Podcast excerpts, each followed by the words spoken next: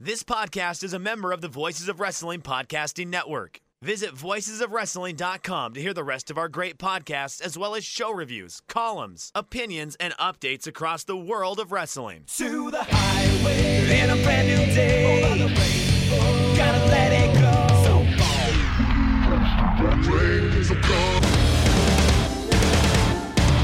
fast to finger down. Dance tonight together. Everyone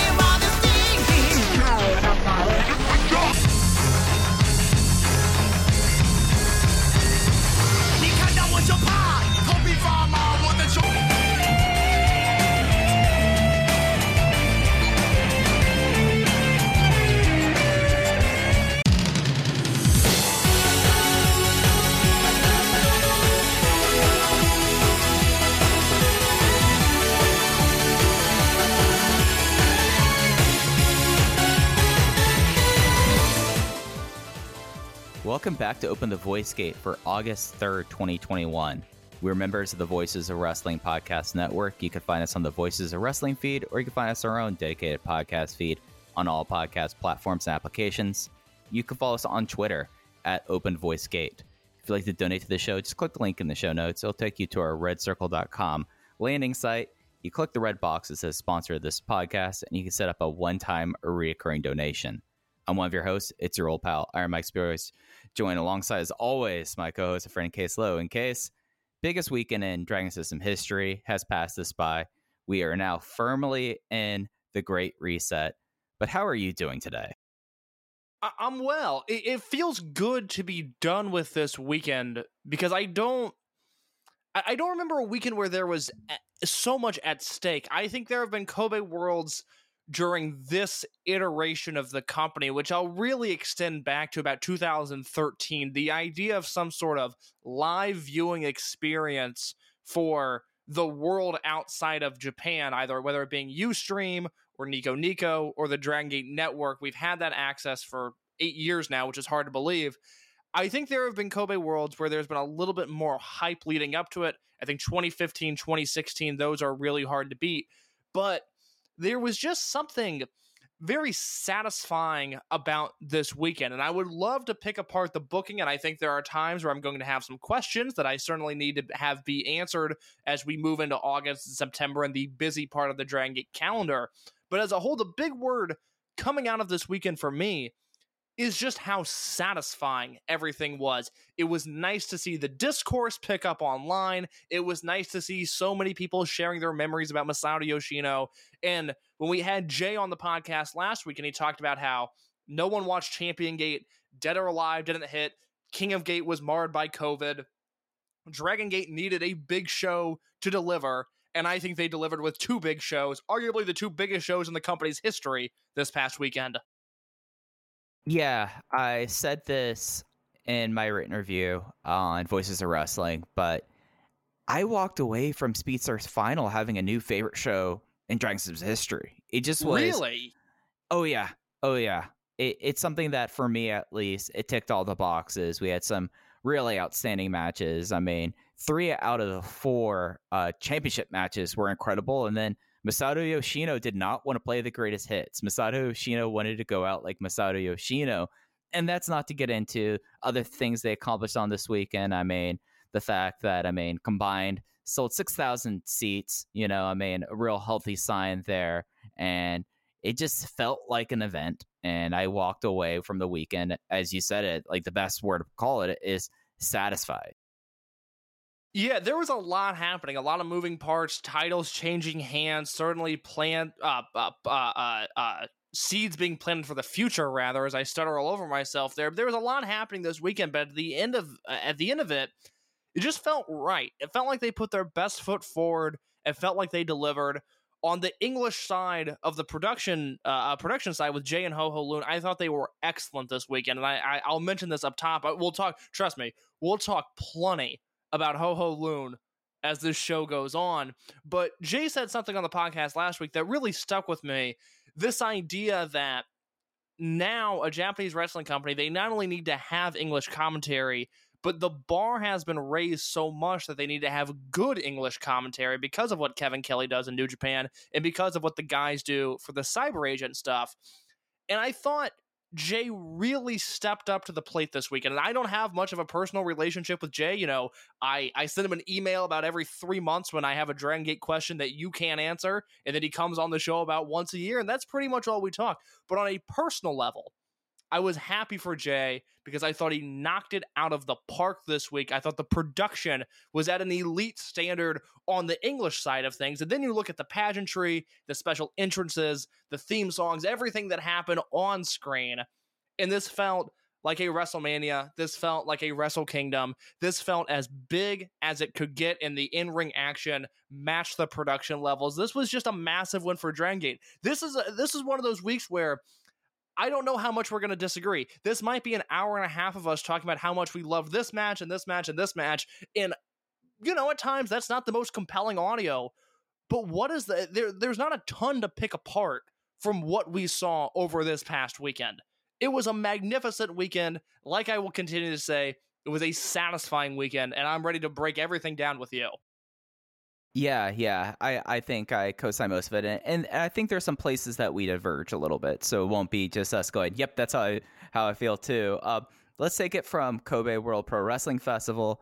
It was on the 31st. It'll be up on the network through the 6th, and then it'll come down. I don't know exactly the schedule for re-releasing stuff, but I know that Gaora, their TV partner, has them on a pretty quick turnaround for Kobe World Pro Wrestling Festival and Speedstar Final, so maybe it gets up there really, really soon. Uh, we had match zeros. Match zeros did not get televised, so I'm just going to gloss over them. It just, you know, I mean that it's a shame that I, I would I would love to see more Super Shisa in my life, but that's not the world we, we live in. The opener was Don Fuji, Masaki Mochizuki, and Ryo Saito versus the RED tandem of BB Hulk, Hyo, and Kai. The the fall was the Sai Rio Rocket on Hyo. I think before we talk about the match, this is a natural point for us to talk about Ryo Saito and everything that's happened Yep. with him, why his name has been in the news this week. Mike, what can you tell us about the former Open the Dreamgate champion? So on August 2nd, so Wednesday or Monday, God, the, the, this whole schedule thing is throwing me off here. But on the 2nd, they have announced that Ryo Saito is now the permanent general manager, and he has also been named to the board of directors.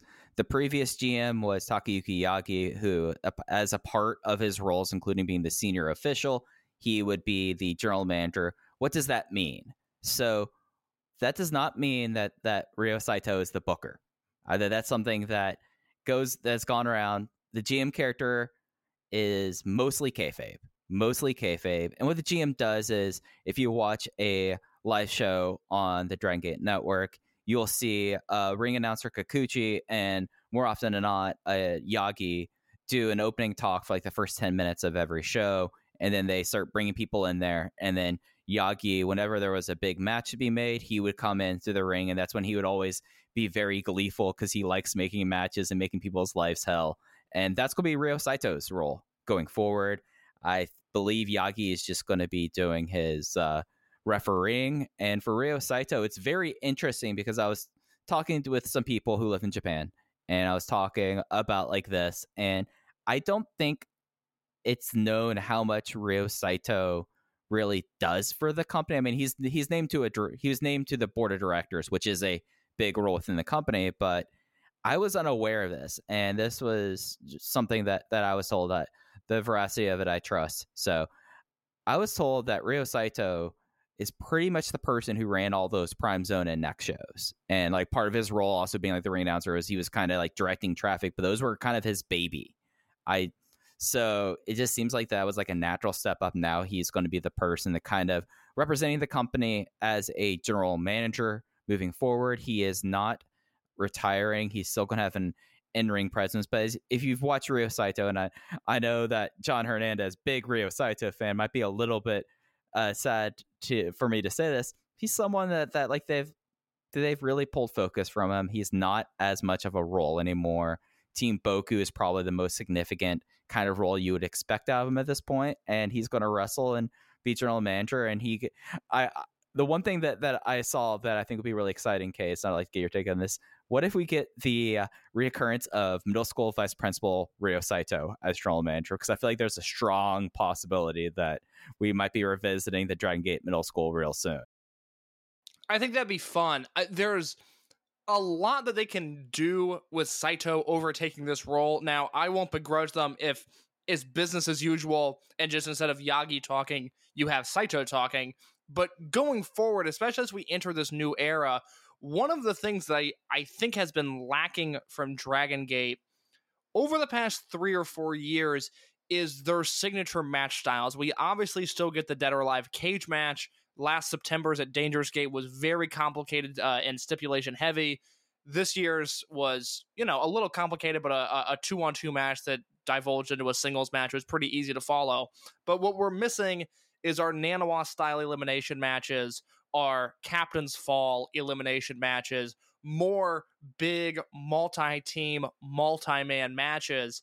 And I would like going forward to have, you know, whether it's a kayfabe influence or a real behind the scenes pull, with Saito now in this role, at least for the the interim, I would like to see the resurgence of you know match stipulations and match types that make people scratch their chin and go wait w- what are the rules here? What are we doing? Because that for so long was such an important part of dragon gate and i do feel like they've gotten away from that. It's so strange to me not to totally go off on a tangent as we just open up the show but you know the the generational warfare that happened last year between Toryumon and Dragon Gate and RED mike and i were huge fans of it. I loved 2020 dragon gate. Thought it was tremendous. Thought it was so well booked. That the in-ring action was there. Really liked the year.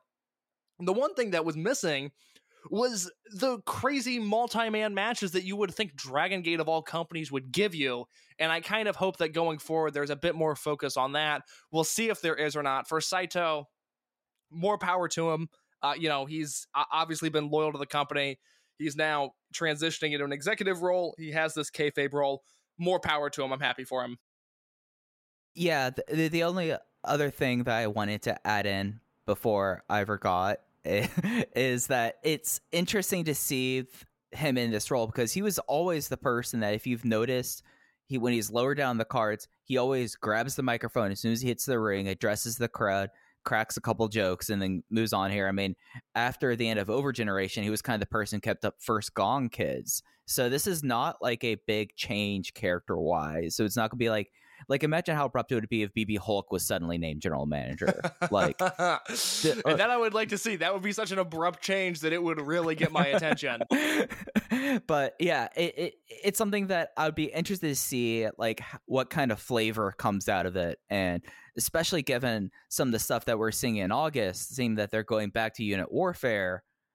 I think it's about time. You know, we didn't really have very many three way or four way matches last year, or this year, really, to be honest. Be nice to see some more of that next year as we go on. Uh, did you have really many thoughts on this opening match? Uh, you wrote the review of it on Voices of Wrestling. I just like a lot of this stuff on the undercard, except for like the stuff that was announced way in advance, just kind of all happened and nothing was bad to me. Yeah, this blew by. I I thought even for a short, pretty unimportant match, it was one where you you look at Masaki Mochizuki at 51 years old and you go, man, that guy is still really, really, really good. And I like the fact that he busted out a big dive in this opening match, befitting of the big show. I went two and three quarters on it and then quickly moved on with my life. Same. And as we're moving on, match two, eight man tag team match. Uh, Natural Vibes, UT, and Funky Jackie Kamei teamed with Yosuke Santa Maria and Takashi Yoshida against Ben K and really uh, having.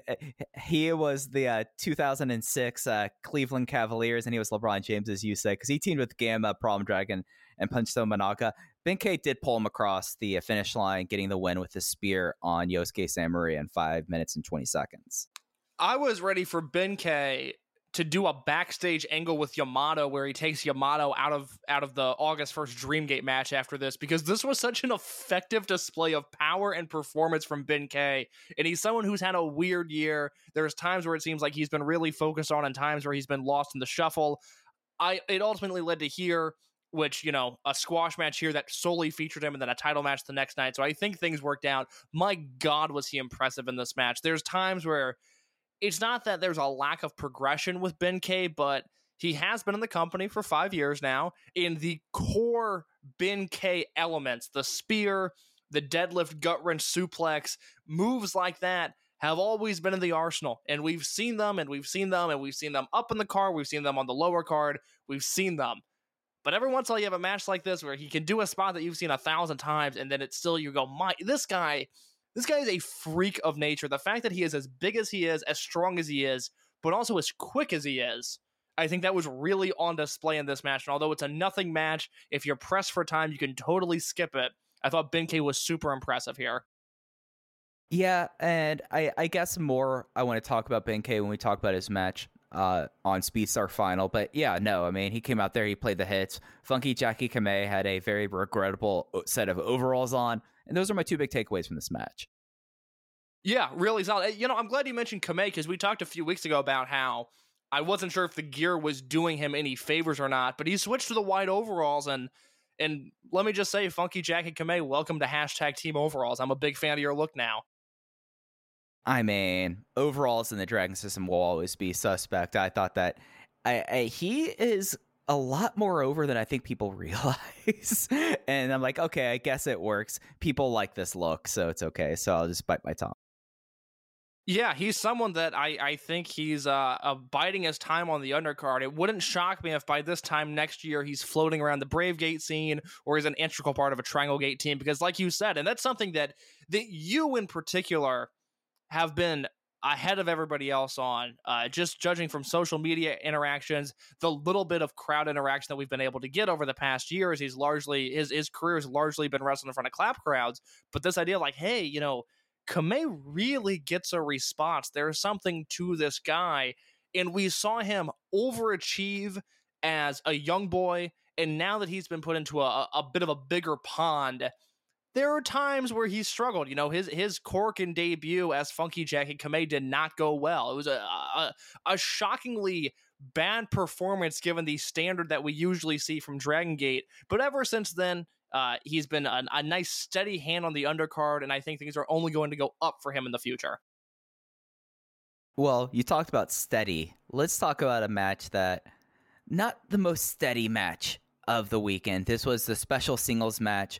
Kota Minoura defeated Eita with the gong in 11 minutes, and we didn't really get a chance to talk about that because we were really good vibes last week. But uh, we, as you put it, we got the full Eita experience, and there's some stuff about it that I really liked, but there was some stuff about it that I think really kind of pulled it down in a way. Yeah, I wrote about it over at voiceswrestling.com, so I'd, I'd really like to hear your thoughts first because we have not talked about either of these shows. I don't know what you thought. I, I, I briefly scanned your review for some star ratings, but I did not sit down and comb through it just because I knew we were going to talk about this and I wanted to go on fresh. That's fair. Uh, I went three and three quarters on this, and two and a half of those stars go to Kota Minoura. I thought Kota looked excellent here. I mean, he's someone that rises to the occasion. But I mean, the problem is, is that sometimes with Eita, you get matches like this. This was a match that I was really not. I was really hoping for no red shenanigans, but Eita had his special chair out and wanted to break it there. I thought that Minoura looked great in this. I thought that the finishing stretch, especially how they played uh, uh, Kota Minoura just like dodging out uh, and then like interacting with Imperial Unos given the next month, the next night. I thought that was really cool. But, you know, it just was something that like we came into this match hoping it was going to be spreadsheet and we did not get a spreadsheet level match. And I think the, the burden of that lays on Eita's shoulders for that.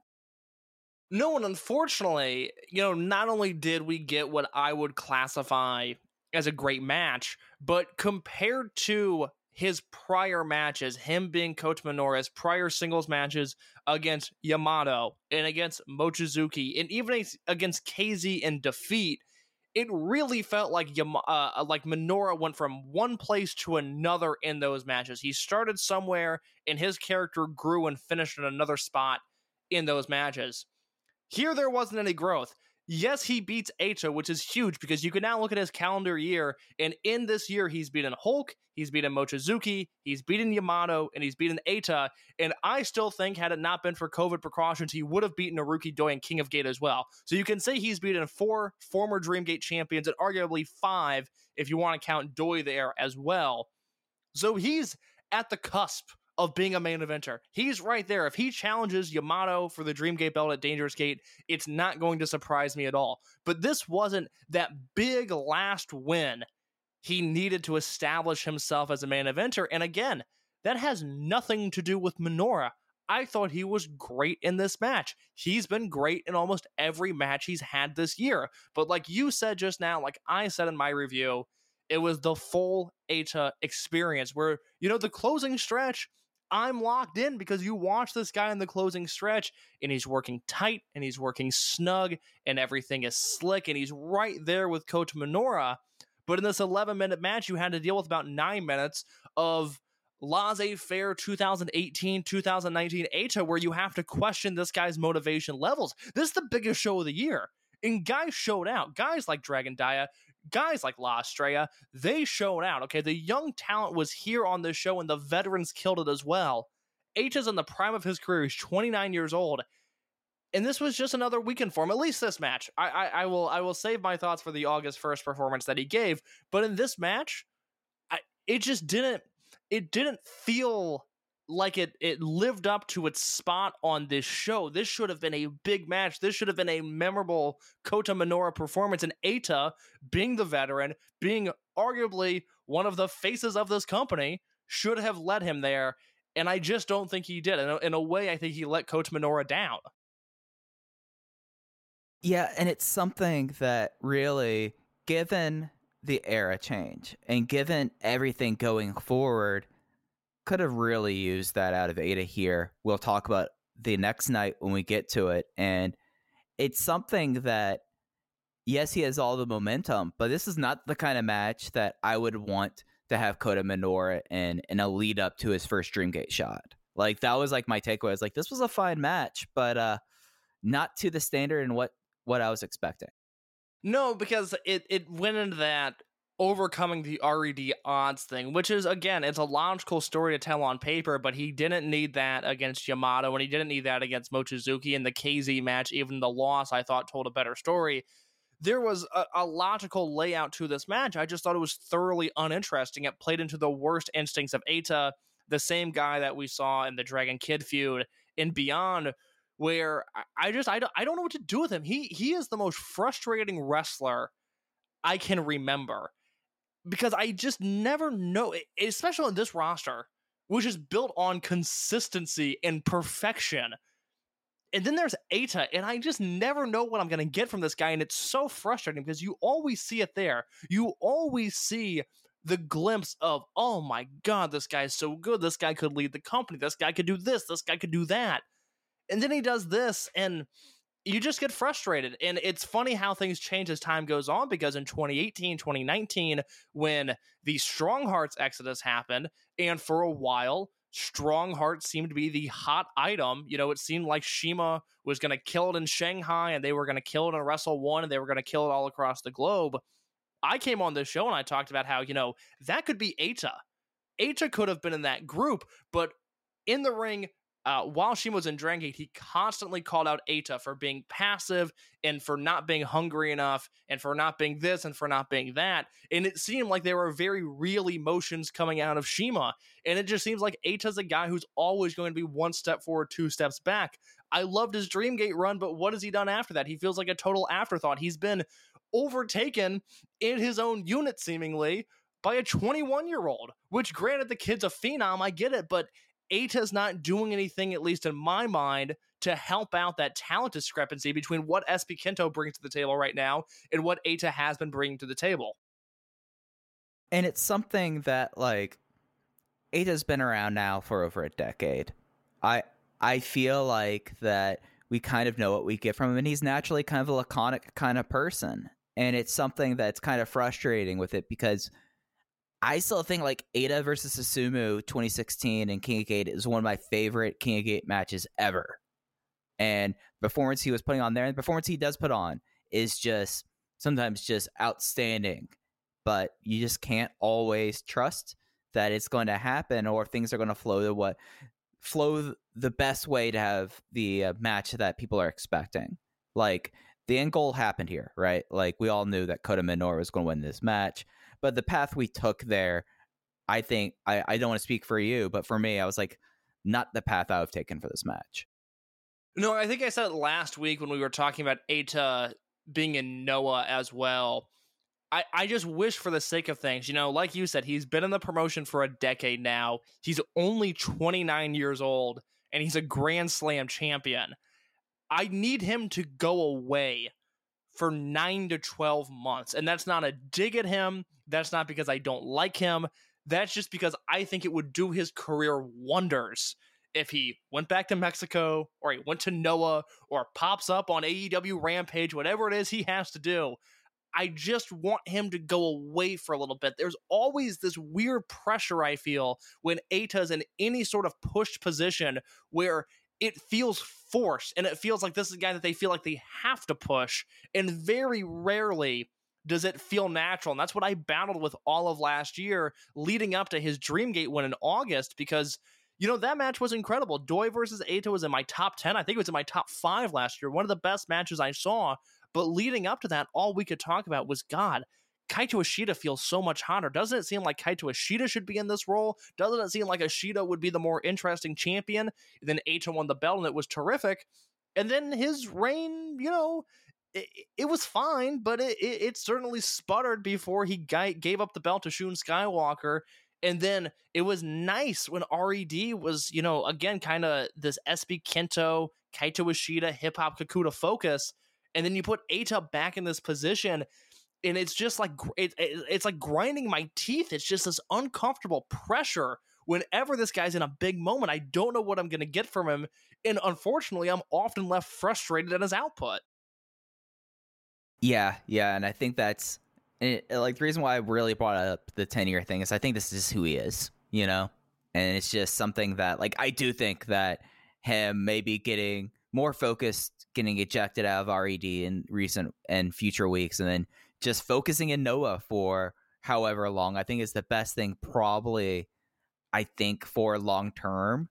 But also, I know that he's someone that is, I mean, Jay talked about on the show he's such a reliable person in a lot of ways that the company needs that I don't know if they can really that they really want him to go away. So it's just going to be a no, very he's he's the big, one of the biggest stars they have. It's amazing. Yeah. Like I, I get it. I see the value in him. He's almost he's almost like Cody, where you know, uh, just my brief history on my thoughts on Cody. When he left to go to the Indies, I was actively rooting against him. I thought I, I don't like this guy in this scene.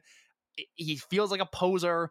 I, I didn't want him to do well. I wanted him to go to Impact and just be out of my world for forever. And then I was at All In, and I was so captivated by Cody's entrance with the dog and with the family and with the tracksuits and everything I saw. And he pulled a good match out of Magnus, which is not easy to do.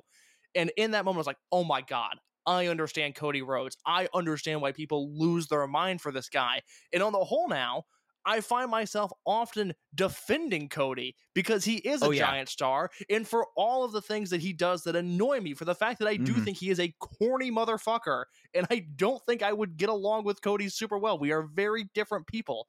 I see the value in him. I see the value in Eita, but unfortunately, he has so many detractions that it often distracts me from seeing just who he is and what he could be. It's the same thing with Cody. I want to root for him, but he does things that make it hard to do so. And Eita is very much the same way. Uh, not not to pile on, but I had the exact moment, and then with Cody, but it was Double or Nothing 2019 coming out and seeing the crowd respond. I was like, all right, I get it immediately. I get it. He's the ace for that given company now. Like that, like that was it. I was like, okay, he he's he's good here forever. But I totally understand that mindset. I was very similar there as well. Uh, moving along, uh, we have a lot on the, uh, on Kobe World. Uh, first title match was the Open the Triangle Gate Championship with Masquerade defending against RED, Dragon Dia, Jason Lee, and La Estrella versus SB Kento, Diamante, and Dia Inferno. Masquerade made their first successful defense of the Triangle Gate belts when Dragon Dia pinned Dia Inferno with a Reptilian in 1323. Uh, this was, I ended up like not expecting the kind of match they were ha- they would have here, but I thought it came together and maybe I was hoping a little bit more for like the classic face offs and then to stick on that. and maybe some more Jason in it. But you know, I went three and three quarters on it. This was very solid. It just was one of those things when you look at RED versus Masquerade and the people involved. I was maybe anticipating a little bit more, or was wish casting a bit. I think I'm probably going to be the high man on this out of anybody that I've seen. I, I haven't seen anyone crack four stars, I don't think, and I ended up going four and a quarter on this. It's exactly what I wanted. When I previewed this match last week, I talked about all the different pairings that we could get here. Obviously, Dragon Dia, Dia Inferno. La Estrella, Diamante. We've seen those two attached at the hip for a reason they work so well together.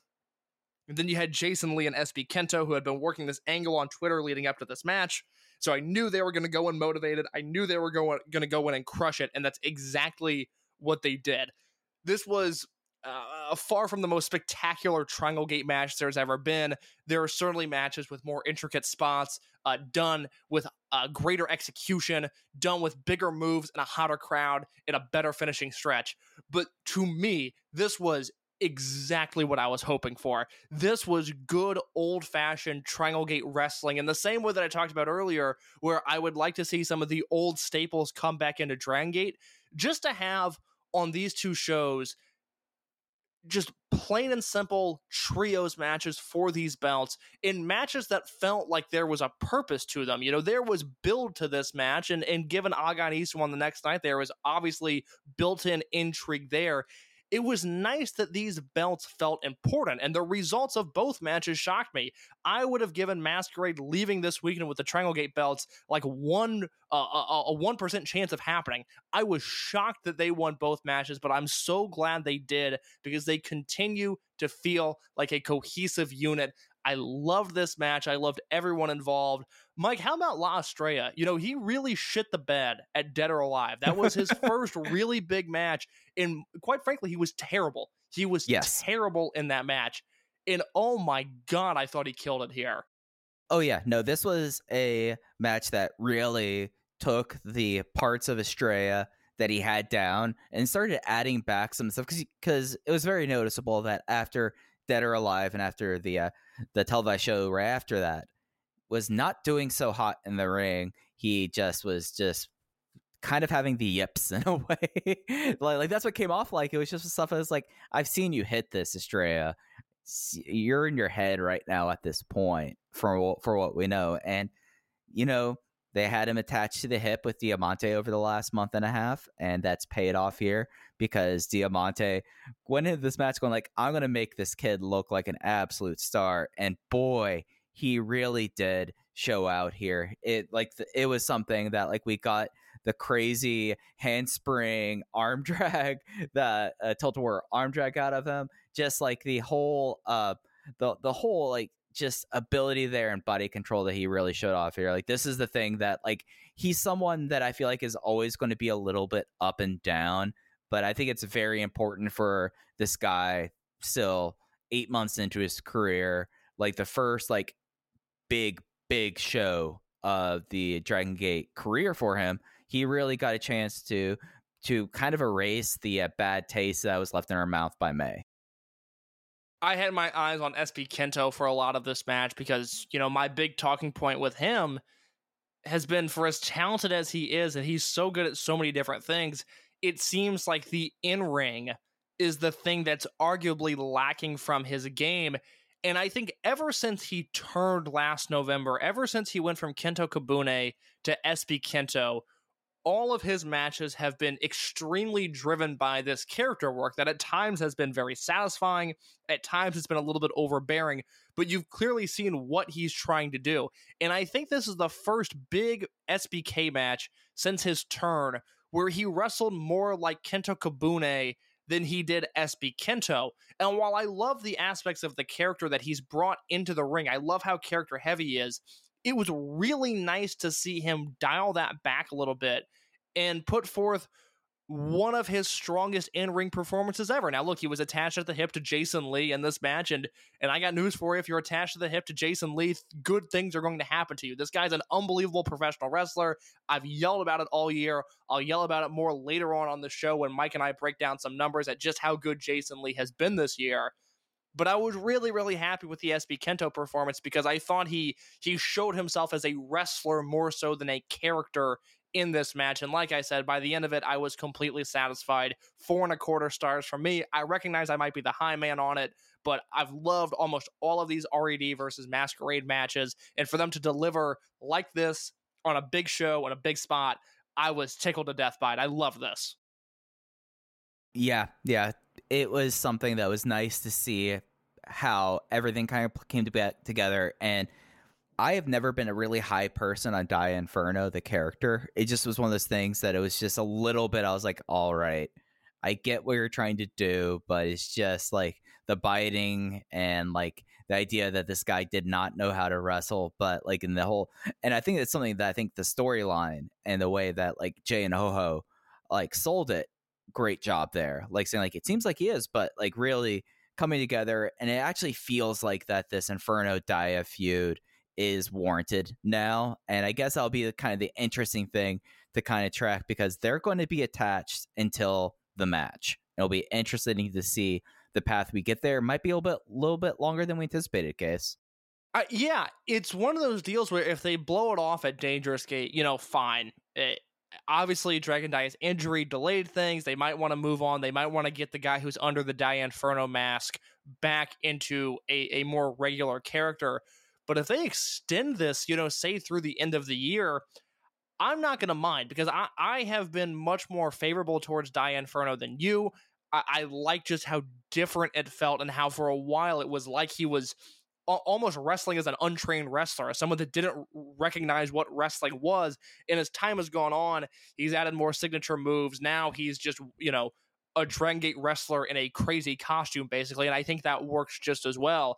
I would not hate seeing them extend this a little bit longer because it, it, it feels like this feud started hot, got cold, then Dia got injured. They started again cold this year and now it's really picking up momentum and it feels like something that is catching on and if you blow it off in august or september I, I, get it move on from it but it feels like there's a little bit more there i'm interested in seeing what the next step and then the preceding steps afterwards are, are going to be this has some breathing room to it let it breathe yeah i'll be interested in seeing that play out something that did play out was the reign of Keisuke Okuda as Brave Gate champion as he fell in his sixth defense against Genki Horiguchi. Genki got the win with a backslide from heaven. He became the 40th champion. And yeah, Okuda is something that looking back at his title run, I don't I'm not satisfied with it other than the UT match and this was just another kind of their match in my opinion with it. I went three and a quarter because they did everything like everything came across all right and the crowd did get into it. It just is these two guys, in my opinion, don't really have a whole lot of chemistry. Okuda works a style in the matches they put him up against. Not a lot of people who are really game for that style. And it's just something that, like, in retrospect, I feel like the highest moment of his uh, title run was defeating uh, Kaito Ishida here because now it's over. I'm like, oh, that all happened and that was it. So Okuda won the belt last November at Gate of Destiny. He beat Ishida for it, and then two weeks later at World, beat Ishida again for his first defense. From there, he went on to defeat Kagatora, Hyo, Punch Tominaga, and UT before losing the belt to Horiguchi. So clearly, the plot got lost somewhere because not only is that a Kagatora defense, which doesn't light my world on fire anyways, but that was Kagatora pre high end where he seems to be, you know, rejuvenized in a way. This was Kagatora at the end of 2020 when I there were few wrestlers on the roster that I found to be less interesting than him. The Hyo match, which I thought was really well done, even the punch match, I thought was really well done for what it was, but it it was a big step down from our feud of the year last year, which was him and Kaito Ishida, and we saw a glimpse of that with the UT match. I think had the feud ended with UT, I guess the title reign rather had ended with UT, and UT had won the belt. I think we would look at this as a success, but to have a, a two and a half month gap between the UT match and the Horiguchi loss, where it's not like Okuda was lighting the world on fire on multi man tags in between then it really feels like this reign sputtered. He, his stock dropped. He lost all of his momentum. And then, unfortunately, and I'm one of the biggest Genki Horiguchi fans there is, not a good weekend for Horiguchi. I think we have seen that he is someone that that can no longer wrestle at a high level in singles matches. Now, I think in tags and trios he's fine. He just had a ridiculously great tag match in Kyushu Pro with Susumu Yokosuka as his partner. I'm not worried about him in the long term, but I, I do think his career as a singles wrestler is largely over at this point.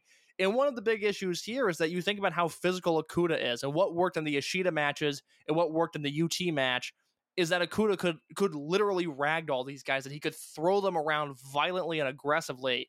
And Genki Horiguchi is just not at a point in his career where he can do that. He can't sustain that sort of punishment. So you you handicap Okuda in a way, and then you have Horiguchi who's a step slower. And unfortunately, this was this was not a great match. Even the backslide from heaven finish, and I do want to talk more about the backslide from heaven, but even that finish, which is so over with me. Anybody that has listened to the show knows I love any good flash pin, in particular the backslide from heaven. Even that just it, it came out of nowhere in this this way that wasn't super pleasing. It was it was like they skipped a step to get to the finish, and by the end of it, it was a it was a pretty flat three star match. Yeah, I was just a quarter star higher, but I think that we're kind of on the same page there. Uh, it, it's something where, and, and I'm glad that Jay was able to talk about this on commentary.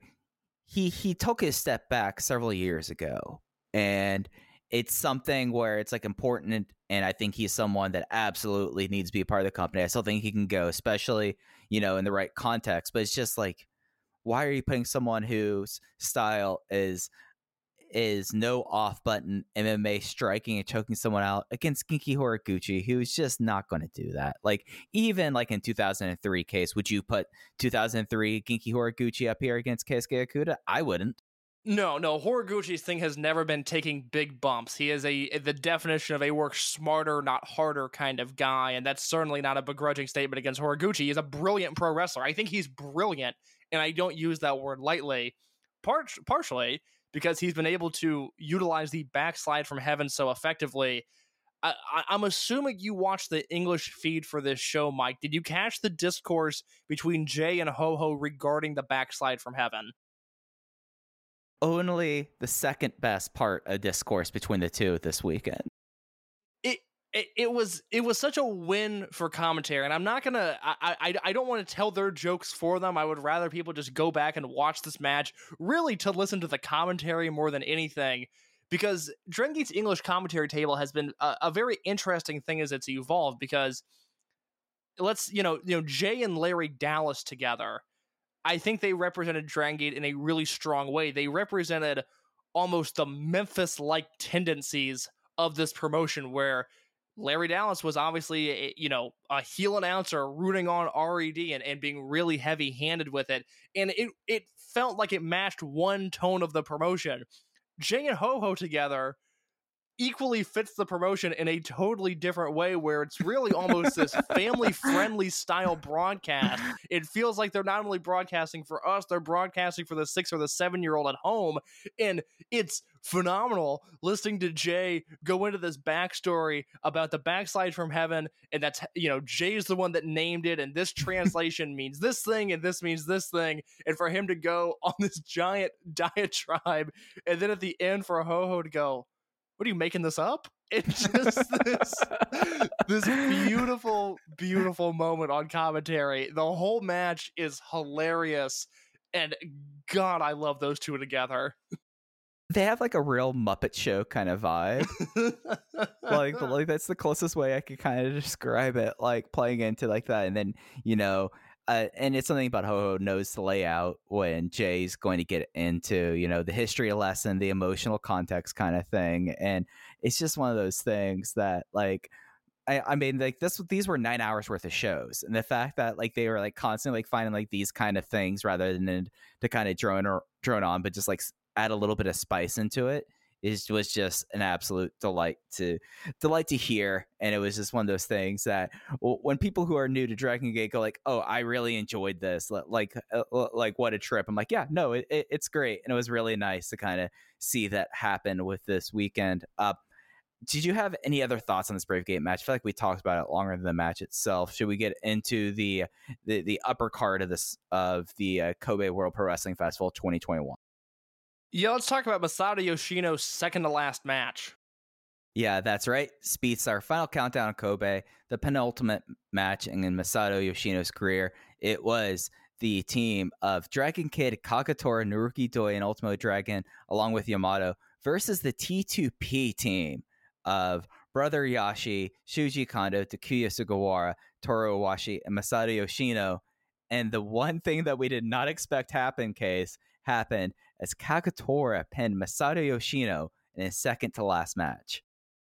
I was blown away by this finish, Mike. I, I couldn't believe what I was watching as it happened because we were only moments removed from Masato Yoshino locking in the Sol Naciente on Ultimo Dragon and it looking like Ultimo was going to tap.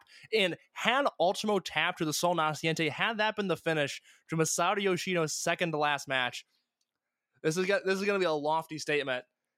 It might have made me shed a tear because it would have been such a beautiful moment and such a strong sign of respect because Ultimo does not take falls, and who could blame him? He's Ultimo Dragon. He shouldn't have to.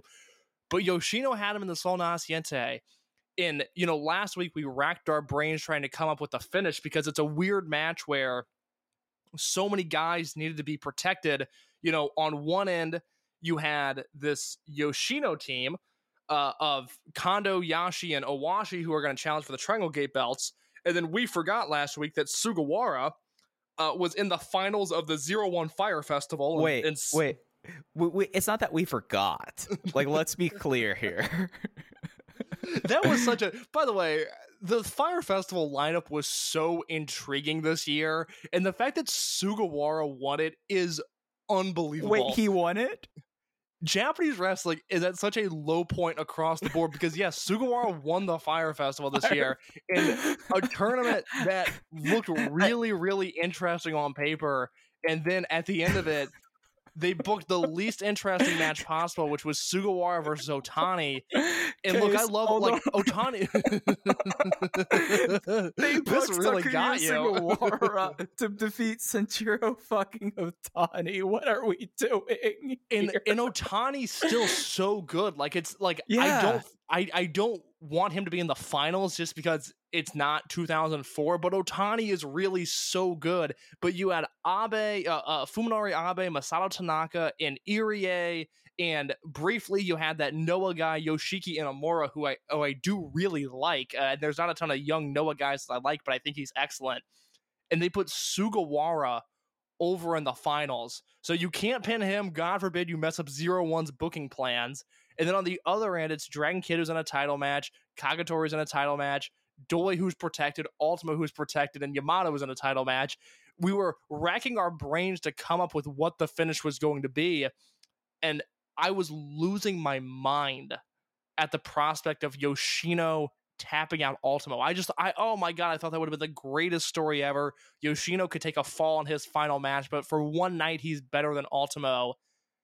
And then fucking Kagatora breaks it up and pins Masato Yoshino, and I couldn't believe it. I was sitting on my couch, just like like grabbing my head, not in a in, in an ang in an angry way, but just like what the fuck just happened? Masato is retiring tomorrow, and Kagatora just pinned him. What what did I miss? and it's something that like retrospect now hindsight make perfect sense whatsoever. He's the one person that you could beat here. Like masato yoshino yes he is the greatest wrestler in dragon system history. Yes he is the person retiring the next night and kagatora is way below his station here but it makes sense now. But it's just one of those things that in the moment like i i'm someone that case you know when a big show happens with dragon gate i log off twitter I log off social media because it's on me to, to stay unspoiled, and I don't trust myself on those sites. So sitting here and watching this happen, not knowing any of the results, and going, "Wait, what? Kagatora? Him? Him? Really? Him?" And then the next day, what happened at Speed Star I was like, "All right, perfect sense. Yeah, that's what you should do here." I thought that was perfect in retrospect. It just was a very befuddling like 24 hours until I saw the next match. It's like, no, makes perfect sense. They did it again. They did it again. They did it great. But the match itself checked all the boxes. It was exactly kind of what you wanted. You got like a nice little homages. You got to have DK and Kondo in the ring together. You got to have really all you kind of want in this match, and it's just completely satisfying. Yeah, I ended up going four stars on this eh, because it was it was that word that keeps coming up. It was satisfying. The Doi and Yoshino stuff at the start of the match, the Dragon Kid Yoshino stuff as things progressed, like you mentioned, Shuji Kondo and Dragon Kid. It all felt great. There was that sneaky chemistry. Mike, I don't know if you picked up on this as well. Yamato and Toru Owashi, I thought had how? un uh, King of Gate 2022 fucking booked that match in the main event of Korakuen Hall. I thought those two. Uh, Look, this was a great weekend for Owashi because I thought he was great Mhm. in the Triangle Gate match the next night too. And I have never, I have never been an Owashi fan. I, I, I am actively turned off by times where he's pushed in Toryumon and Dragon Gate. But I thought he was great this weekend, and he and Yamato had unbelievably great chemistry. This match was so much fun. Whereas the next night is, uh, you know, a dramatic, epic, uh, just steeped with emotion. This was Mhm. just a fun match, man. This was so much fun to watch. You, you know, it's something in this match that I would really hope would happen, but I don't see it happening just because of how things are. I love the fact that we got some a hole to hold between Ultimo and uh, Yoshino leading into like that, going for the La Magistral and then Yoshino rolling through, going like, I know my way out of this, and immediately getting him the Sol Naciente. Just incredible stuff. Like this is the the kind of stuff that when people like talk about, oh, so and so is a good llave, oh, so and so doesn't know llave. That was awesome in this match. Yeah, there. I- I've been really, and- and we've talked about this a few different times on this show, and I know we've talked about it in private as well. Of just, I, I think so much differently of Ultimo now that he's settled into this role in Dragon Gate, where for so many years I feel like he was almost unfairly asked to be the same Ultimo that he was in 1997, but to do it in in 2007 or 2015 in All Japan or wherever else he was wrestling, and he just it, it never seemed like he was able to adapt once some of his physical capabilities were taken away. But you look at him here, and he stays in his lane, and he works in his comfort zone, and he does stuff like that with Yoshino every once in a while, and you are reminded that this guy. Eh, You know, I'm not breaking any news by saying Ultimo Dragon was really good, but sometimes you see and you just go, God, like this, he's still he still kind of has it in a way. He still has that once in a generation charisma that can kind of bleed into his skill. And it's so, so impressive seeing what this guy can do. You're right. That that whole sequence of the La Maestro into the Sol Naciente, and for a while it looked like Ultimo was going to tap. That is a sequence that is going to stick with me for a very, very long time. Just really, really awesome stuff. The semi main event was for the Open the Twin Gate titles. It was the RED team and a bunch of fucking killers, Kaito Ishida and Kazma Sakamoto, failing in their first defense against a Natural Vibes team, Susumu Yokosuka and King Shimizu, when King Shimizu won with the King Press in 13 minutes and 26 seconds. I'm just glad that it's now renamed the King Press and I don't butcher like the Utababi. Like I'm glad that it's changed like this. And what I thought was the second best match of the night. I thought this was outstanding. I talked last week about how there has been a real lack of cohesive Twin Gate teams. I feel like this division for the past few years has either been bogged down by the triangle of Yamato, Kai, and BB Hulk in some form or fashion, or just teams that are thrown together. And even Ishida and Sakamoto, for as talented as both of those guys are, they are ultimately a team that was thrown together. Shimizu and Susumu as a team have me so excited, and I'm so glad that they ran the table this weekend and cleaned up in this Twin Gate division. I want all comers to come at these guys, and I want them to beat everybody. I am so in on Shimizu and Susumu as a team. Mike, what kind of impression did they make on you? Oh, they had the special sauce. Like immediately, I was like, oh, no wonder these two guys are great. Uh, King Shimizu, great tag team wrestler, with his teams with uh with Big Ben and Big T, just awesome guy in these kind of contexts here. And then Susumu Yokosuka, one of the better tag team wrestlers of all time. And they came One of the better wrestlers. Let me stop you there. One of the better wrestlers of all time. It's as simple fair. as that. Yeah, that's fair. That you're entirely right there. And they just completely went from it. I mean, the fact that like Shimizu flying like he is now is just one of those things. So I'm like, all right, Shimizu, now you're just going to be doing an apron tope con hilo humps people. That's sick. All right, let's do this here. And just like the amount of fun that this is, and the pop up Jumbo Nokachi case, like just beautiful stuff here. And this was the first match on the show that felt like over delivered here. Like I thought that this was just exceptional stuff. I am bummed that my bunch of fucking killers lost, but King Susumu, this is a team that like I want them to go through every one in a while. Just imagine them uh, in a future title defense. Like I, I, I, I feel like I'm, I just did a spoiler right there. But come on, guys, at this point, if you're listening to this and not going back and watch the show, stop the show and watch good Dragon Gate Network. Come on, it's the best weekend in Dragon Gate history. But I want to see them against Mochi Fuji case. I want to see these two against uh well, I want to see them against Bensuke. I want to see these two guys like somehow UT and Kamei I have to like deal with the big guys in the unit. I want to see that as well. I love this tag team, and I'm so stoked to see that the Twin Gates landed on them this week. Mike, I want you to start your engine for a second. I do have to take a victory lap here Uh, because do, do, do, I, I, I have just gassed it up. I, I, I can let Aaron know this. Do you want to get on the take copter? yeah, yeah, give me the take copter. I, look, I was right about Shimizu, okay? I told everybody he was one shot put slam away from being back in contention. He got too sleazy in RED.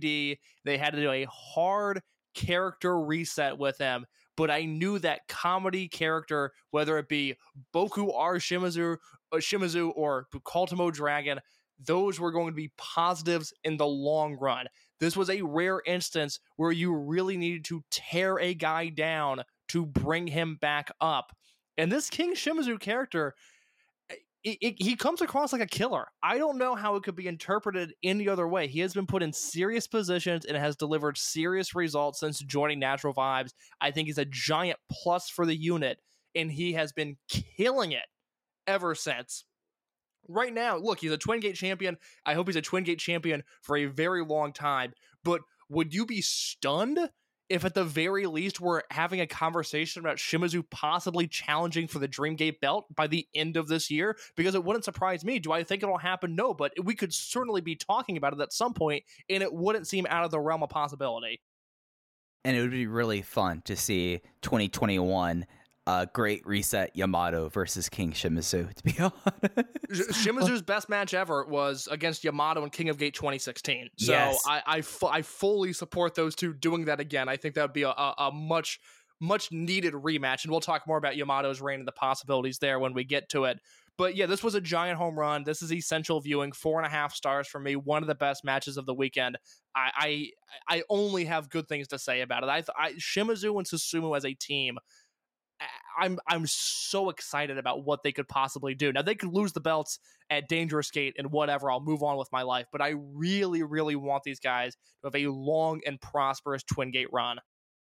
Isn't that kind of the story of the Twin Gate division over the last like five years? We get really, really excited about a team thinking maybe they can stick around for a long time and they immediately drop the belts.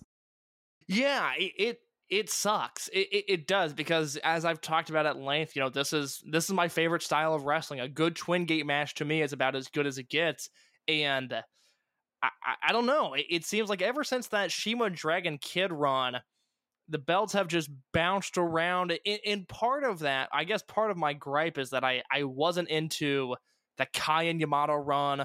I wasn't into the Hulk and Yamato run. I wasn't into the Hulk and Kai run. And those were obviously that's what's dominated the division for almost three years now, with you know little little grasp of, of hope in between, whether it be Lee and Minoura or Mochizuki and Yoshida or Shimizu and Eita at one point. You know, I liked those teams, but it was largely dominated by this rotating cast of Yamato, Hulk, and Kai.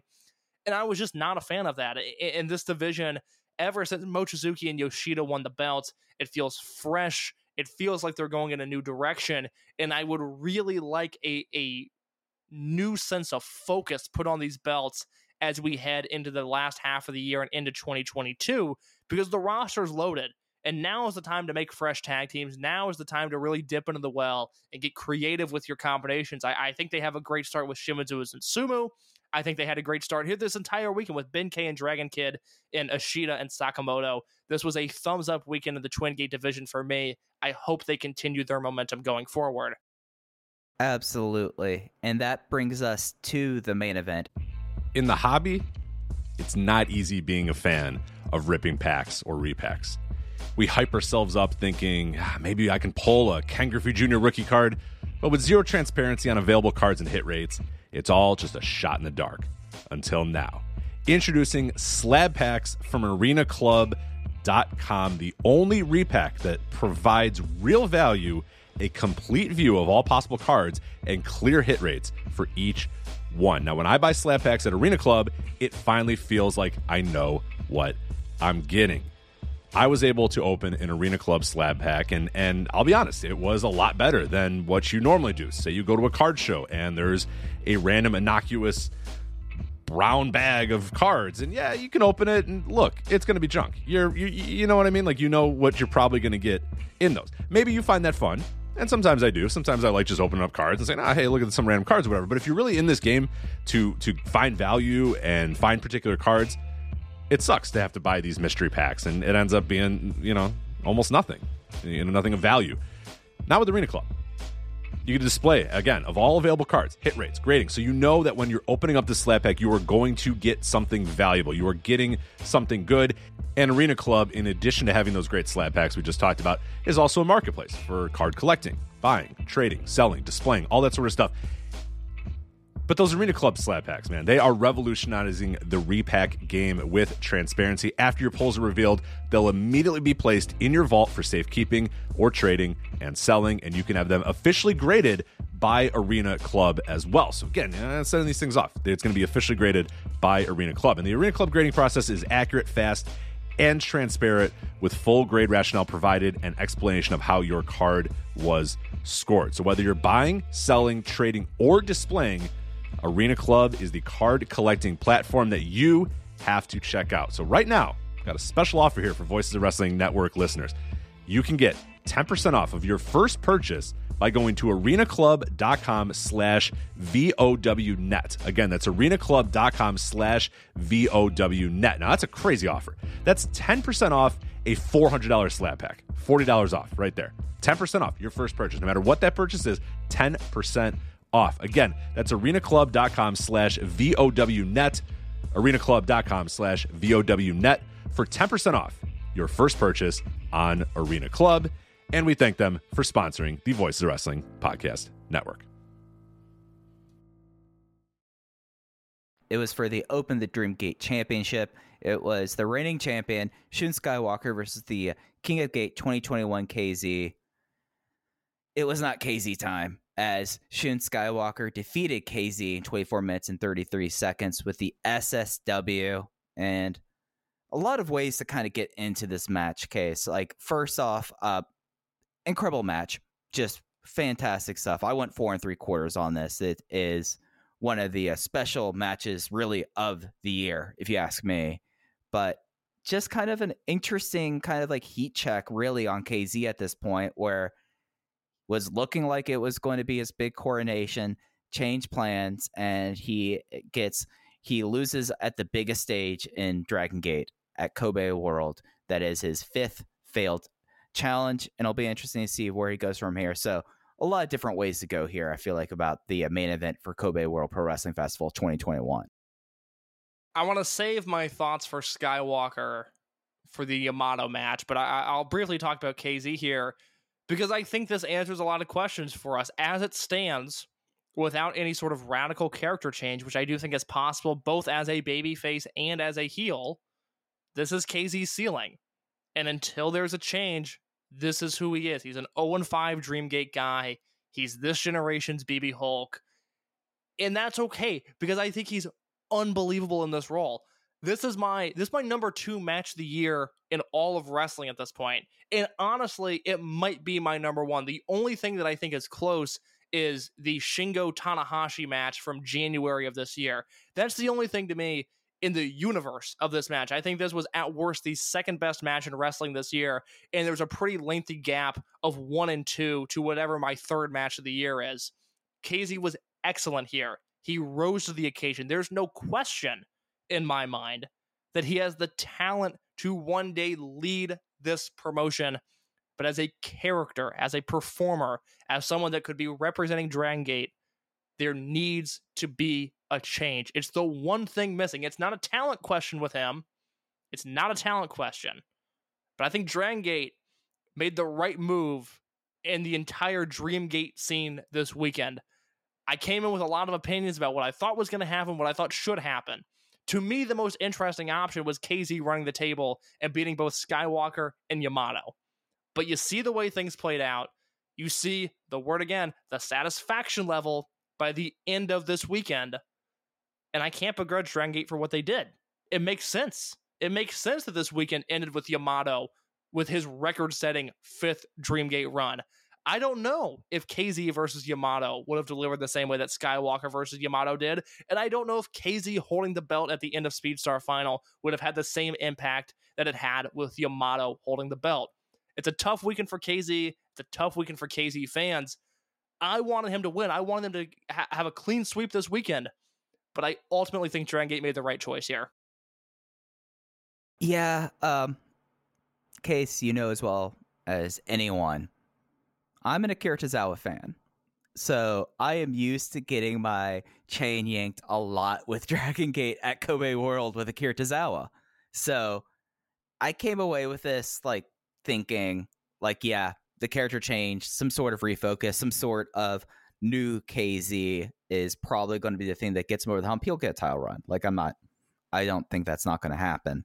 But it's just one of those things that like after like walking away with this match and walking away with the weekend, I was like, yeah, no, KZ, it, you check the box there. I mean, he now has challenged at Kobe World. That's another thing that like when the next time he gets a key, God, it's gonna get really just absurd with like the KZ time calls. But I mean, it's just further momentum for that in my mind, and it just there is something missing, at least in the company's mind.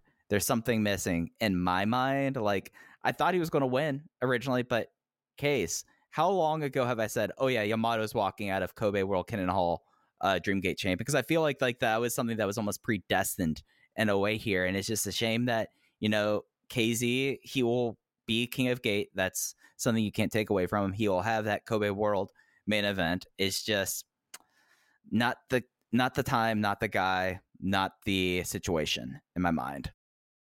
No, that's the thing. Uh, This is what was expected. Yamato to beat Shun Skywalker and end the weekend as champion. The way they got to it, incredibly complicated and in a way frustrating because again, Minoura got shut out of this, and I do feel like that was a disservice to Kota Minoura. But at the end of the at the end of the day, Yamato beat Skywalker. That's what we thought was going to happen all year, and that's what happened. And it was an incredibly satisfying result. So I, I, I can't begrudge them for not having it be KZ time. I get it. I think there needs to be a change for him to win that title. Yeah, yeah, and it's something where like having these matches now, where I do think like the idea of he was hol- he was hanging on at this by like the uh, ends of his nails during the Mochizuki match. He gave Pac a good fight, and then he uh, was close of Naruki Doi, and then he kind of got screwed out against Eita. This was the one where it just was that he didn't out survive someone who up to this point has been virtually unbeatable unless you were Yamato. And This was this I was a brutal match. This was a, Yes. in a it, for a belt that has been held by Mochizuki and by Fuji and by Shingo. This is as brutal of a Dreamgate match as I have ever seen. You obviously have the monkey flip spot, which you know my goal on these Dragon Gate shows, these big time Dragon Gate shows, is I know they're not going to be Twitter's main character for the day in our bubble. There's just too much happening, and Dragon Gate is not important enough to win the entire day. But I always love when Dragon Gate is able to win an afternoon, and people on Reddit are talking about it, and people are tw- on Twitter are talking about it. And I thought that monkey flip spot was going to give Dragon Gate the afternoon to dominate the discussion. And then Bray Wyatt got released, and we had to deal with fucking Fiend discourse for the entire afternoon. So Dragon Gate got nothing out of that monkey flip spot in our bubble, which is a real bummer because this match, like I said, it's as physical of a Dreamgate match as I've ever seen. It was absolutely brutal what they were doing to each other. And I highlighted this in my review, and I want to be sure to mention it here that this house style change that I've been screaming about since the rookie ranking tournament of 2019, which by the way, Shun Skywalker won, this shifting house style where it is no longer your father's Dragon Gate. And it is such uh, such an amazing happenstance that this happens on the weekend where Masato Yoshino is retiring. Yoshino, for so long, the easily identifiable character with Dragon Gate. This guy is fast. This guy jumps off the top rope. This guy does wacky submissions. This is what Dragon Gate is. Shun Skywalker versus KZ was not built on technique. This match was built on brutality. And there was no better representation of the way that this style has shifted and morphed over the past few years than this match. These guys had no in ring similarities to what was going on with Yoshino and with Ultimo. They were wrestling an entirely different style. Now, to me, it's as equally of an entertaining of a style. I'm not mad about this shift, but I know there are people that have not really been able to keep up with this. This is not what they want from Dragon Gate. And I think that's too bad because I thought this was wildly, wildly entertaining. There were so many great spots in this match. It was my match of the weekend. It might be my match of the year. I, I, have nothing but roses to throw at these guys. I, I, I once again, I just thought this was a giant win for everybody involved. Absolutely. And you could say that Shun Skywalker has run from Kobe World to Kobe World as Open the Dreamgate champion. Just like one of those like little nerdy things that I kind of like in a way. And it just was something that like it, it it is something where these two guys in a way are built to have these kind of matches. Like and I think this is like an issue with like Okuda that we were talking about the Brave Gate. Like, yeah, uh KZ is the guy you want to go up against if you're shooting Skywalker and you know, like, I'm full octane, pedal to the floor, we're going to gun it here. KZ's like, hell yeah, man. Can I just make sure I, I punch you a bunch in the face? And they just came together and had magic here. And it's something that I'm going to be so stoked whenever and a King of Gate, whenever like a special singles match happens again, because now we've seen it twice in this building that these two guys don't miss. And excellent uh, Kobe World main event. And actually, that, that's a question I wanted to leave Kobe World with with you, Case. Where does this rank as an all-time Kobe World main event? Because I think it's up there. Yeah, to me, the competition, all matches that I also have at four and three quarters, the 2002 main event, if you want to go back to Toryumon, the nine man UWA World Trios match, 2011 BB Hulk versus Masaaki Mochizuki, and 2016 Shingo versus Yamato. I have all those matches at four and three quarters, and I think this match is on that level. You know that that's where probably I put it as well. Probably I love Shingo versus Yamato. Like that might be my favorite Kobe World main event. It's right up there though. So I was interested to see where you had it in context of everything else. Uh, any big uh, other Kobe? Oh, sorry, didn't mean to interrupt you. Yeah, yeah, let me ask you one more question about this match. Uh, Sure. did, did you watch? Did you watch this unspoiled? This match? I watched everything this weekend unspoiled. I made sure I I took Pudge out for a good long walk because I knew I was like, Daddy needs to get some get some work done, and I had my phone off the entire time while walking Pudge. I did was completely unspoiled with everything this weekend. It was glorious. Just turn At off your phones, point- everyone. Uh, That good advice, just in general. Turn off your phones. Uh, at any point in this match, did you feel like KZ was going to win? Uh the BT bomb into the CDJ. I bought into that, but I I did not think KZ was going to ever win this match. Now. Yeah, the only time that I felt something regarding a KZ near fall was when he he he countered something that Shun did and got him in the Cobra twist. It was a pretty lengthy submission hold. But as Shun was locked into that hold, I remember feeling like I'm going to be disappointed if this guy taps out right here. But both from a match quality perspective, because I thought the match had more to go, and it did, and just from the idea that you know, it's not like KZ was bad in this match, but something that, that I want to talk about with the Yamato match. And maybe if you want, we can transition into the Yamato match from here. I kind of just thought Shun outclassed KZ. And in a way, despite losing to Yamato, I thought he outclassed Yamato. To me, the winner of this weekend by leaps and bounds is Shun Skywalker. And the booking decision of having KZ lose specifically here I felt was uh, like was justified because I never really felt like KZ was going to win. And the one spot where I, I felt like he had a shot, I was left uneasy about it. So I certainly can't complain about, you know, not pulling the trigger with him because I ultimately Mhm. think it was the right move.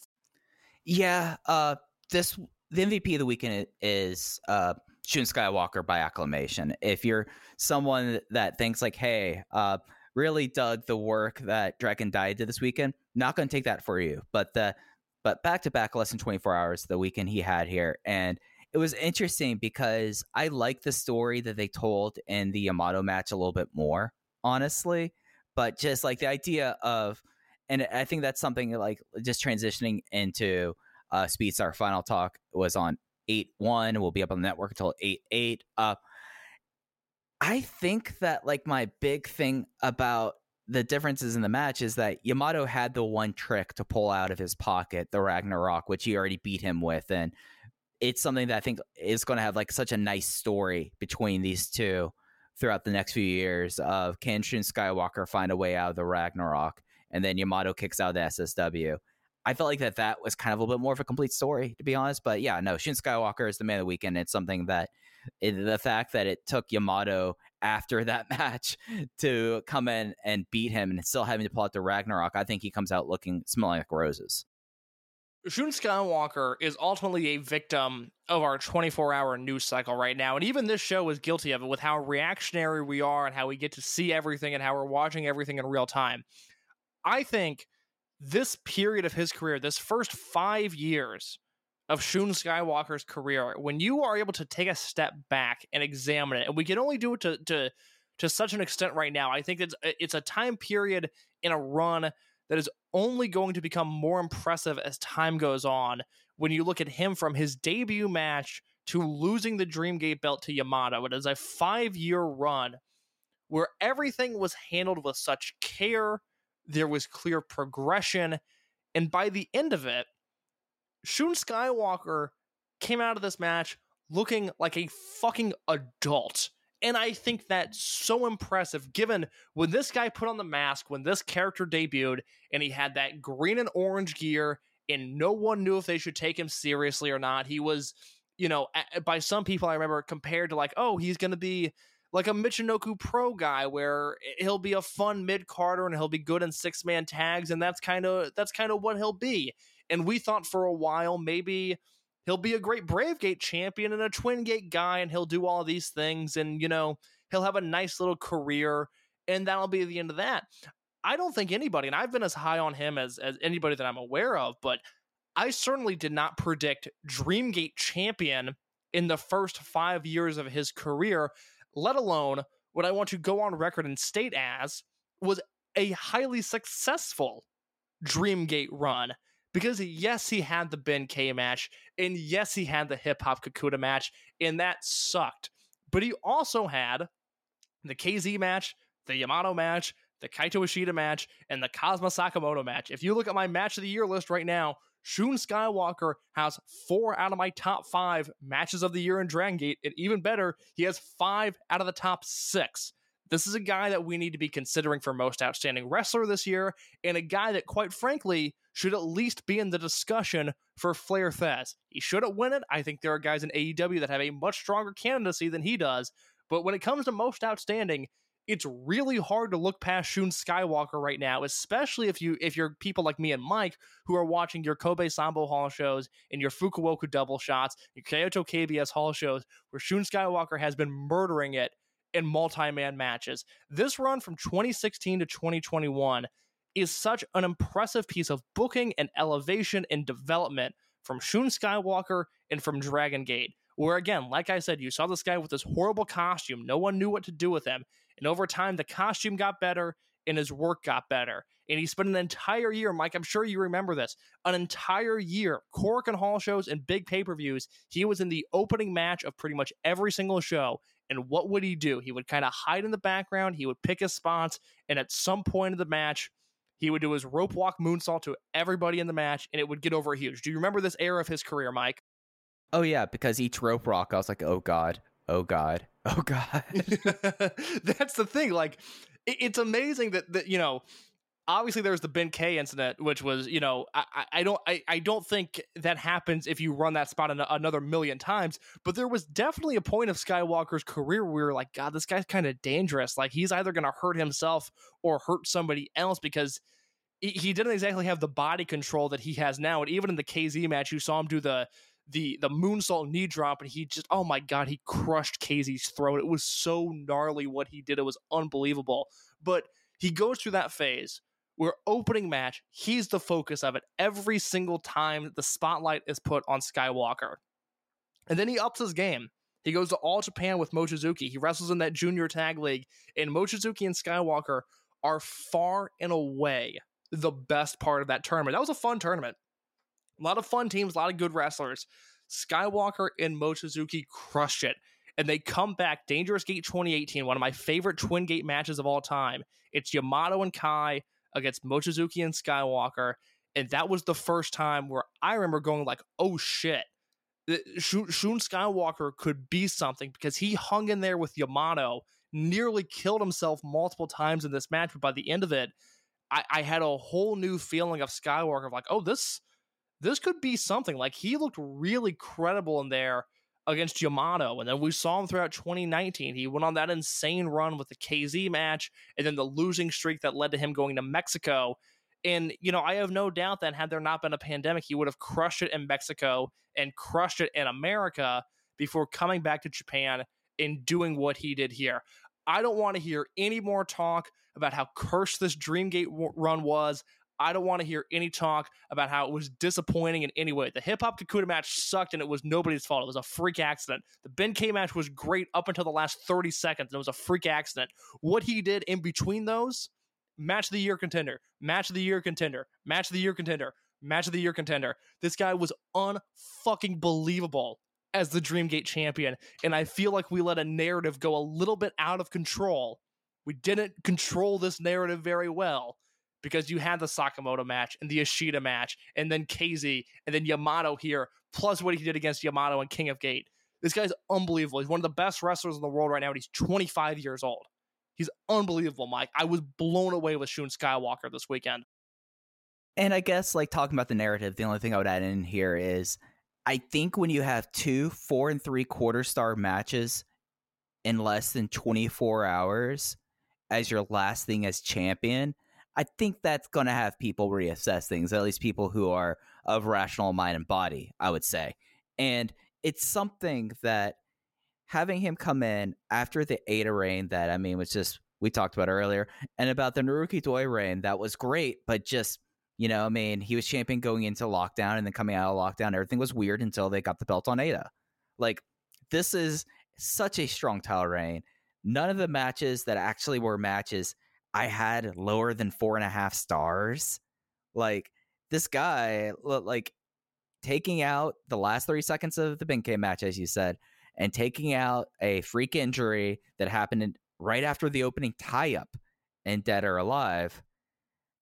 I think you give this full marks A plus across the board. It's just a shame that the way that wrestling operates now that people aren't going to be considering him for most outstanding. They aren't going to be saying, "Well, he belongs in the conversation for Flair Thesz," because I we'll talk about this in a little bit. I did a little exercise this afternoon, Case, and I was astounded by the year that Shun Skywalker has had just through August one it is one of these years that I feel like that we should cherish because this is a guy that he only wrestled for 34 minutes on the weekend, uh, which is insane when you consider the fact that Masato Yoshino almost wrestled for an hour in his last weekend of wrestling. But I feel like that whatever narrative was written before this championship match, I know I wrote a championship preview talking a little bit about how important it is for him to uh, how interesting how important it would have been if he went two for a two and zero. It's fine that he went one and one. It's fine he lost the Dreamgate title because when you have matches like this, when you have a run put together like this, and now you can take a step back and be like, okay, maybe we get to see a Shun Skywalker, Kota Minoura Twin Gate team now. Now he gets to, now we get to see some variety and and and his like match output because he was always tied up at the Dreamgate. You couldn't have him go do certain things on big shows because he's going to be headlining. He's going to be in the he's going to be the Dreamgate match or he's going to be doing the Dreamgate match for the cage match. Now we have so many more options to see where things go for him here, and I'm actually kind of excited because last week I, I laid out why I thought that Shun Skywalker should retain this weekend.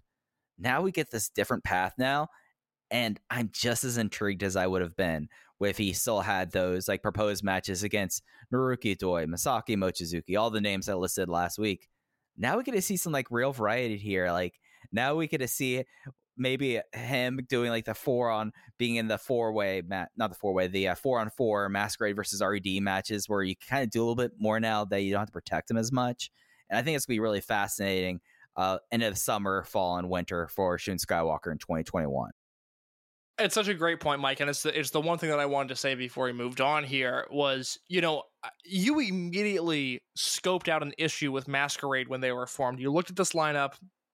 You said Dai doesn't talk, Estrella doesn't talk, Jason Lee doesn't speak the language, Minoura we don't recognize as a great promo, and Shun Skywalker is a notoriously bad promo. And, and you really scoped that out as being the biggest issue that this unit was going to face. And so I was very cautious analyzing and arguably anointing Skywalker as a main event level star during this run. But the one thing that I do think Joe Lanza of the Voice of Wrestling flagship has been on the money about, as he's talked about Dragon Gate this year, is that when Skywalker is in the ring, he carries himself like a main eventer. He carries himself like a star. He carries himself like a Doi or a Yamato or dare I say, and I know this is a lofty thing to say this weekend of all weekends, but like a Yoshino, when Shun Skywalker is defending the Open the Dreamgate Championship, I feel like he belongs in that scene. And like you said, we're now going to enter a really interesting part of his career where this first Dreamgate run, him being 25 years old, 26 years old, it was defined by him trying to keep his head above water, trying to prove that he was on the same level as all of those other guys. You bump him down a notch on that card, you put him in these less uh, uh, impactful, less hype positions. All of a sudden, he's become a big fish in a small pond. Now, I imagine him working against your UTs and your Kameis and your Susumus and whoever else with a with a new aura of confidence to him. I think he is going to crush it in a more minimalized role if there is a minimalized role for him in the future. And then I think when he goes back into that main event scene, when he challenges for the title once again, he is going to look like an undoubted, credible contender for the Dreamgate belt. I- I'm so excited to see what the future holds for him. I love this reign and more power to him. Absolutely. So, with the rest of Speedstar, I'm going to. It, I have my written review up here. I want to get your takes though on these matches, at least in the undercard. We'll, we'll break down more in depth the matches of uh, that warrant it. Uh, opener: Red, Kaito Ishida, SB Kento, Dai Inferno defeat KZ, Keisuke Okuda, and Kota Minoura, SB Kento submitted Okuda with the SB shooter to win here interesting kind of consolation match there, Case. What were your thoughts on it? The uh, babyface team here, Minoura, Okuda, KZ, what a crazy combination of guys. That was the one thing that we talked about kind of in between watching these shows and and talking about these shows now is when that card was announced, I was like, look at that opener. That's I, it makes sense that they're in this match, but my God, what a crazy collection of talent to team up here against RED. Thought it was a really fun opening match. SB Kento looked terrific. Glad he scored the fall here against Okuda. Makes sense given the booking that came later on in the show. Really fun opener. Three and a quarter stars for me. Yeah, I, I liked how they built up the two nights and it was like, all right, KZ had damage, so like getting the, the box lid broken on him actually like had repercussions without the match there. Uh next was the Clean Paw Battle Royal. Clean Paw are toilet cleaning wipes brought to us by the Leck Corporation. Uh, UT won. Other people in this match: Super Shisa, Kenichiro Arai, Ho Ho Lun, Takashi Yoshida, Konamawa Ichikawa, Yasushi Kanda, Gamma, Shachihoko Boy, and Problem Dragon. There were multiple match of the year contenders this weekend. A big banner weekend for Dragon Gate where they really got to showcase how good their in ring is as a promotion. And yet, I feel like this battle royal is easily the most must watch match of the weekend. I mean, it was. I, I'm happy that they brought the Kobe, the, the Royal Sanbo to uh, Kinen Hall. That was really neat. But the match wasn't really the story of the weekend. The the, the real storyline coming out of the weekend, the biggest storyline coming out of the biggest weekend in Dragon System history, was Ho Ho Lun and its obsession uh, with having a clean toilet. So, Ho Ho's in this match. First of all, I want to point out had a great sequence with UT. Looked really uh, looked really good in the ring with UT. I would like to see those two have an opening match, singles match at some point. Thought they had a fun, fun little, fun little section there. Ho Ho gets eliminated. My favorite spot in wrestling is Ho Ho losing a battle royal and then joining the announce table as the match is still going on. He comes uh, rolling into the, the commentary position, out of breath, huffing and puffing into his microphone, and then proceeds to throw out some of the greatest one liners I have ever heard. I loved when Takashi Yoshida hit UT with a wheelbarrow suplex, and Ho Ho said, Well, if I could do that, I would have won. Uh, I loved after UT won when Ho Ho said, You'll have to rent another apartment to fit all of this toilet supplies. And then Jay, after plugging the Amazon Japan link, Ho Ho goes, It should be an international brand, I tell you.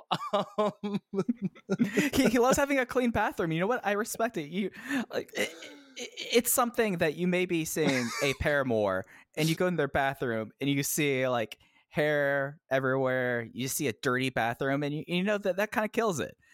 You know that if you're going to Ho Ho Lun's house, you are going to have a pleasant bathroom experience. No unpleasantries happening there. My favorite part about this, though, was how he wanted to challenge UT immediately and try to get up from the broadcast position. And Anthony W. Mori apparently just gave him a devil look and he sat back down. It was uh, so incredibly characteristic of Jay, who seems like a guy who really knows his place and doesn't want to overstep. Where Ho Ho goes, "Can I, you know, can I go in the ring and challenge him right now?" And Jay's like, mm, I, I, don't, I don't know. I, I, I don't, I don't know if you can do that. And then Mori puts a stop to it. Oh my god, this. This was so much fun, and I oh god, go go watch this if you haven't seen it. If for some reason you skipped this, go back and watch this immediately. It's less than five minutes. It is less than five minutes, and it is maybe the funniest thing that I think I've seen in wrestling TV in in eons. I feel like just cracked me up. Like it's something that after we're done recording, case I'll go back and rewatch this just because it cracked me up that much. he was he was so eager about those toilet cleaning Sincere. supplies. He's so sincere. yeah, just just genuine. As as much energy and heart as I used to put into the Manscaped ads, Ho Ho Lun was doing the the innocent version of that with toilet cleaning supplies. It was such a beautiful thing to say. It ruled. It owned. Uh, match three was RED versus the team of Ultimo Dragon, Masaaki Mochizuki, Don Fujii, and Ryo Saito. The RED team was Kai, Kazma Sakamoto, Diamante, and Hyo. Diamante got the win on Ultimo after a mask rip and a lariat in six minutes and one seconds. Those who listened last week brought up that Jay Jay brought up like, oh, we might be seeing that in the future here. That they have some unsettled business, and brother, there's one way to further unsettle your business than unmasking Ultimo Dragon on a retirement show. Ultimo saw this vaccine roll out, and he's going, you know what? I bet by March of next year, Arena Mexico is going to be open, and I got to sell some tickets to Dragon Mania, baby. What a worker Ultimo Dragon is, shooting an angle for what I'm sure will be paid off on a Toryumon Mexico show between Ultimo and Diamante. I thought this was this was really entertaining as well. I liked this RED trio. I like that uh Hyo, who you know when he debuted, it, Mike at one point, and I don't begrudge him for this because I, I co-signed the take. Hyo reminded us of um like Michinoku Pro era CIMA and just how springy and bouncy and charismatic he was.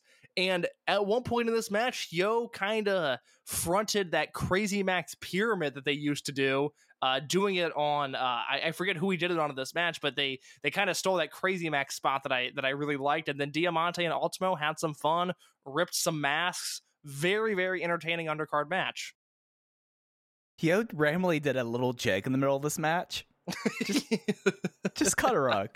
Cut a rug. it's so—I've said this before, but it's so nice that he has found his position on the card. For so long, yeah. he was just kind of wandering aimlessly, and now you look at him and he's in a role where he can just kill it. And I'm I'm I'm thrilled for him because I think he's excellent as this low card, beatable, but somehow credible heel. Absolutely. Absolutely. And then from there, we got into our title part of the night Open the Brave Gate Championship. Kagatora defeats Genki Horiguchi in his first defense. Kagatora is the 41st Open the Brave Gate champion, second Brave Gate reign, and he did it with what they call it the Bitten Hassel, but was a star was the first time ever I've seen Kagatora hit a Stardust press in seven minutes and 23 seconds. So speaking of Manscaped ads, Mike, um, this was Saturday night into Sunday morning when this show took place, and I was out with my with my lady friend at a Lollapalooza after show. We were actually we were with uh, Rich Craich and the nurse hanging out together, and my lady friend came back to my apartment, and she uh she said hey case you know I, I know you've got some matches you need to watch she's been asking me lately she's like how have the matches been which i really like it's like she's like a world of sport fan all of a sudden um That's stuff my mom says. yeah, yeah. It's I, it's cute the way she phrased it. Like, oh, were the matches good last night? It's like, yeah, the, the matches the matches were pretty good. Um, she tells me she's like, hey man, I'm tired. I've been at a music festival all day. I just want to hang out here for a little bit. Feel free to flip open that laptop, watch some matches. So we watched the Brave Gate match and the Triangle Gate match together. And she buried the shit out of this Brave Gate match. Now, I don't think she she has never seen pro wrestling before. She doesn't. She didn't Okay. totally. She didn't totally understand what was happening, but she didn't like Genki Horiguchi's hair extensions. And throughout this match in particular, she kept on going, "Oh, that looks fake. Oh, this is phony. Oh, uh, this this doesn't look any good." It's like, what am I dating Phil Schneider all of a sudden? Like, do I need to turn on a Negro Navarro match? What is she looking for? Because I thought the work in this Horiguchi Kagatora match was pretty snug, even if once again it was a Genki Horiguchi match that was just kind of okay. I, I I think I need to sell whatever remaining Genki Horiguchi singles match stock I have. I think we're done with this part of his career. I think Kagatora is obviously someone that we we owe an apology to. We wanted him out of the company at one point earlier this year. Now he's become an incredibly entertaining member of High End and a Brave Gate champion. I think that is a great success story. He's really turned it around this year.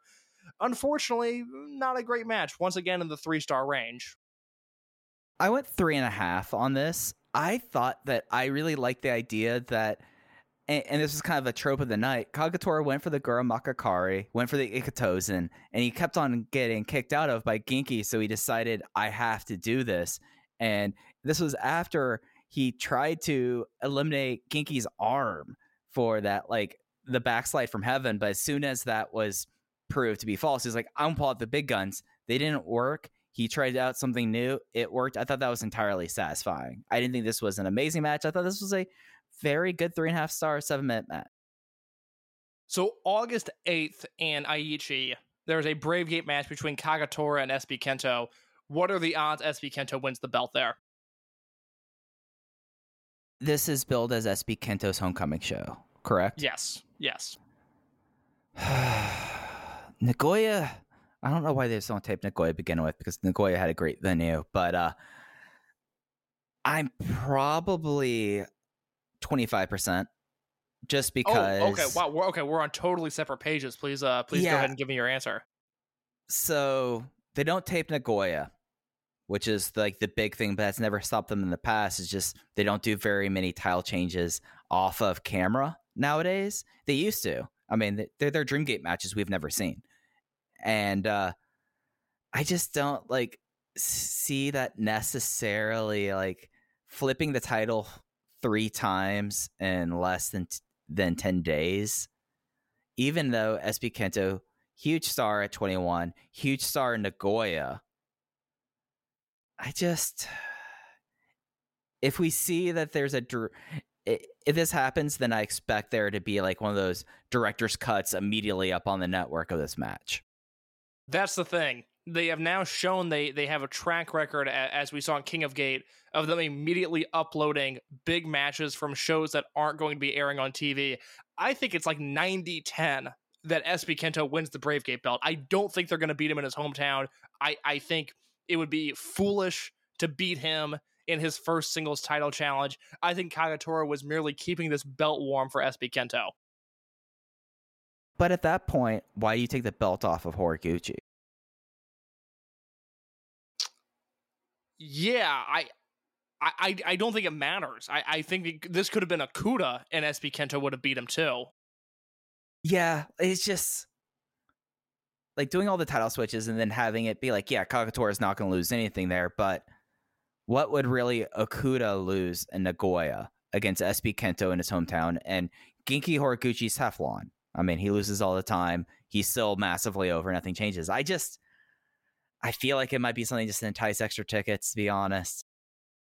Yeah, no, I it's I mean I, I think that's absolutely it. I just I I think I think it'd be foolish to beat SB Kento even on a non televised show like this. I think he's gonna win the belt. I hope he wins the belt. No disrespect to Kagatora, but I find the SB Kento reign to be far more interesting. No, that's entirely fair. That's entirely fair. I just can't get my mind wrapped around them doing that big title change, especially like his first singles title too. Like, I don't know. I don't know. It's interesting. It, it, it it's enough to raise my eyebrow. I'll say that much. Uh, as we move down, uh, do you have any other real thoughts on the Brave Gate? No, the the Bravegate stuff's the one thing this weekend that did not connect with me at all. But n- neither match really did anything for me. Whereas the other three title matches, the Yoshino stuff, even Minoura, I, it was at least interesting. The Bravegate stuff for me uh, just didn't resonate with me at all. No, no. I feel like that, that it was kind of the lackluster side of the cards. Then we had the Open the Triangle Gate Championship. It was Masquerade defending against Aganiso, uh, D- Dragon Dia, Jason Lee, La Estrella, Brother Yashi, Shuji Kondo, and Toru Owashi. Dragon Dia did the Reptilian to win this match in 10 minutes and 30 seconds to Shuji Kondo on his second match back from partial Achilles tear. So Masquerade is the group that runs the table. Well, actually, uh, uh, another group run the table as well. Natural Vibes did, but they were the only champions that walked into Kobe World Kinen Hall as champions and walked back out of it 48 hours as champion. I I can't believe I, I when I was writing this review, I love this match, case. Uh, hey, talk me off the ledge here. Am I crazy for going four and a quarter stars on this match? Because I thought this match, I thought this match was better than the uh, Trial Gate match the night before, and I thought the Trial Gate match the night before was a very good match. I thought that Aganiso looked awesome here. A- am I completely out to lunch here? I went four stars, so you're not crazy. I, I liked the first Triangle Gate match, the Masquerade RED match more, but I'm also really into those pairings. I really liked those units together. I really liked all six guys in that match. That being said, like you said, you know, I was really down on Aga and Isu coming in because I'm not a Yashi guy. I'm not an Owashi guy. And Kondo, we didn't know what his health was going to be. Now, I thought Kondo. What, what did you think of of Kondo's health? How, how he was moving around? I thought that he looked pretty good. I, I, I mean, all things considered, given his age, his size, and what happened, you know, I, I would probably say like ninety percent. I feel like he was at ninety percent this weekend. How about you? Yeah, no. If this is the output we get from him going forward, I'm totally okay with that because I, I, I thought he held his own. I thought he played his role well, and as a result, we got this Agan Isu trio that just uh, totally over delivered. I mean, I I was Uh, dreading is not the right word. It's not that I was dreading this match, but I really did not have high hopes for it. And by the end of it, after the Dragon Dia Shuji Kondo stuff, after Brother Yashi, who I thought really stepped up to the plate and kind of kind of led the heel side of this in just a really impressive way. Yeah. He kind of grabbed gra- grabbed the reins in a way that I've never really seen Yashi do that before. And then you had Toru Owashi, who, like I said, I've never been a fan of. I've never liked him in a push position, and I thought Owashi was awesome in this match as well. So yeah, this this really over delivered for me. I put it on the spreadsheet right at four stars, and you were even higher on it than I was. Yeah, I, I guess it's something that over the weekend, I- was never a huge Conbro fan. That is Brother Yashi and Shuji Kondo, but seeing them together in their offense, like Babylon and all that, I'm like, all right. Obviously, Yashi is a busy man. I mean, many businesses, many promotions, but I would like, I'm kind of interested in seeing what would happen. I can't believe I'm saying this. Kind of want to see a bit more Brother Yashi around. I want to see him tag teaming with Shuji Kondo here. And Owashi had like the best time because he got to throw around two guys and even threw around Jason a little bit. Like, like it was like, hey, hey, Toru Owashi, go have fun out here. Like, like we're just gonna let you do what you want to do here. And it just worked. Like it worked. This overachieved me and La Estrella again. We were tough on him there uh, in May. I feel like it's something that you extra important to give him credit here. Looked awesome here. I thought his mask and the gear here I liked a lot better than the gear he had the night before. And I thought this was like an overwhelming success. And now this makes this Triangle Gate team like just in one weekend give some stability to the usually the most turbulent titles in the company. And really now we get to see like, all right, we've seen kind of the outsider team and we saw RED against them, but we all know that's not RED's top team here. I want to see like every unit just take a swing at these three guys because I feel like at this point they're hitting home runs here, and I just want to see what people can do with this group here because it's just it's a very different Triangle Gate champion team, and we've seen them now in different contexts, and they've succeeded. And I'm kind of interested to see like what will happen next time when like the Natural Vibes team is KZ, UT, and um, Genki Horiguchi. Like I'm interested by this, and I came away with this being really impressed by Masquerade this weekend. I want to pump the brakes on Yashi sticking around. This was like a beautiful one night stand. I got exactly what I needed out of Brother Yashi, and I'm good. I'm good. He can go back to whatever it is he's doing. He's a busy guy. He probably doesn't have time for this schedule, probably can't pop his head in the door anymore. I think that's okay. Let's stick with Kondo, and Owashi can go back to doing what he's doing. Sugawara is bathing in zero one money right now and Yashi's a bu- busy guy. Let's keep it that way. But you're exactly right about Masquerade. I think, you know, any combination of Bin-Kei, Okuda, and Dragon Kid, that could be a really interesting Triangle Gate match. Natural Vibes is wide open. Anybody could challenge there. Even another combination of RED guys, I think, would be very interesting. And then you have everyone who's unaffiliated. My guess is, given the cards that we have, we're going to be seeing Masquerade against the Strong Machines at some point, which isn't the most exciting match. Hopefully, Masquerade wins that, but you know, it's if, if they've got to do it, they got to do it. I get it. Uh, but yeah, I love this trio. I love their weekend. Jason Lee was spectacular here. La Estrella delivered, and Dragon Dia, I, I think, is one of the most innovative flyers in the world. And he once again showed that this weekend. And then we moved on to the Twin Gate match. This was Natural Vibes, Susumu Yokosuka, and King Shimizu defending against the high end team of Dragon Kid and Ben K. Susumu Yokosuka got the win. Kobe World Kinen Hall against Dragon Kid. This shouldn't be too difficult here. It was the World Liner, and they made their first successful defense. And, you know, outside of the Dreamgate matches, take the Dreamgate matches out of the question. Shun Skywalker had an incredible two days. This is my match of the weekend. And it just I mean, you had four guys who've been doing these kind of matches now. I mean, Ben K is the rookie in comparison there, but I mean, he's five years in the business here against one of his big tag team partners and and Shimizu, Susumu and Kid here. There's just no way for this to go wrong, and they just went all out here. Case I went four and a half. I absolutely loved it. Loved it. It just it, exactly what you said. It was a simple combination. Every guy knew what they had to do and that's exactly what they did. I, I said everything I need to say about uh, Shimizu and Susumu earlier. I think they're a special tag team. I hope they hold the belts for a very, very long time. And this match was terrific. I was at four and a quarter on this, a little bit lower than the night one tag, but still one that I was a huge fan of. And I'm just going to repeat something I had in the written review case, just because I feel like need to say it for those in the back who aren't paying attention. Ben K and Shimizu, this is they're great they got they got put third from the top here, and they had an amazing match where everything was f- focused. Ben K did not take the fall here. Yes, Ben K was cycled down very considerably, but he got that Dreamgate shot at the end of 2020. And then things were a little touch and go about what happened at the end of, of Final Gate. So he came back and they were just kind of testing things out, treading water until high end came together. Ben K has always been great. Shimizu, if Shimizu was not getting over as a comedy wrestler case, would they have put him back up as King Shimizu.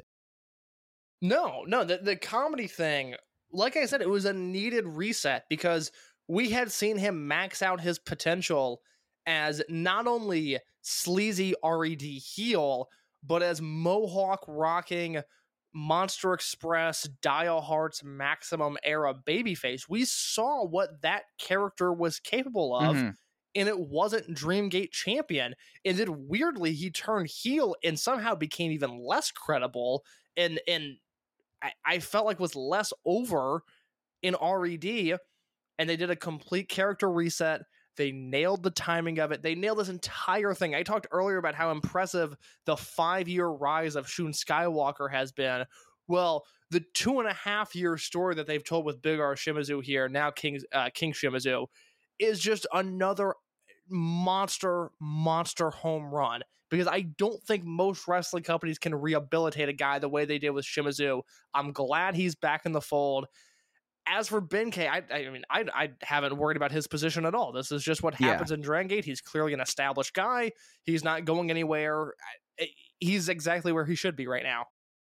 Yeah, and I would argue that the Shimizu we're seeing right now is the best uh, Big R Ryotsu uh, Bukodomo we've ever seen.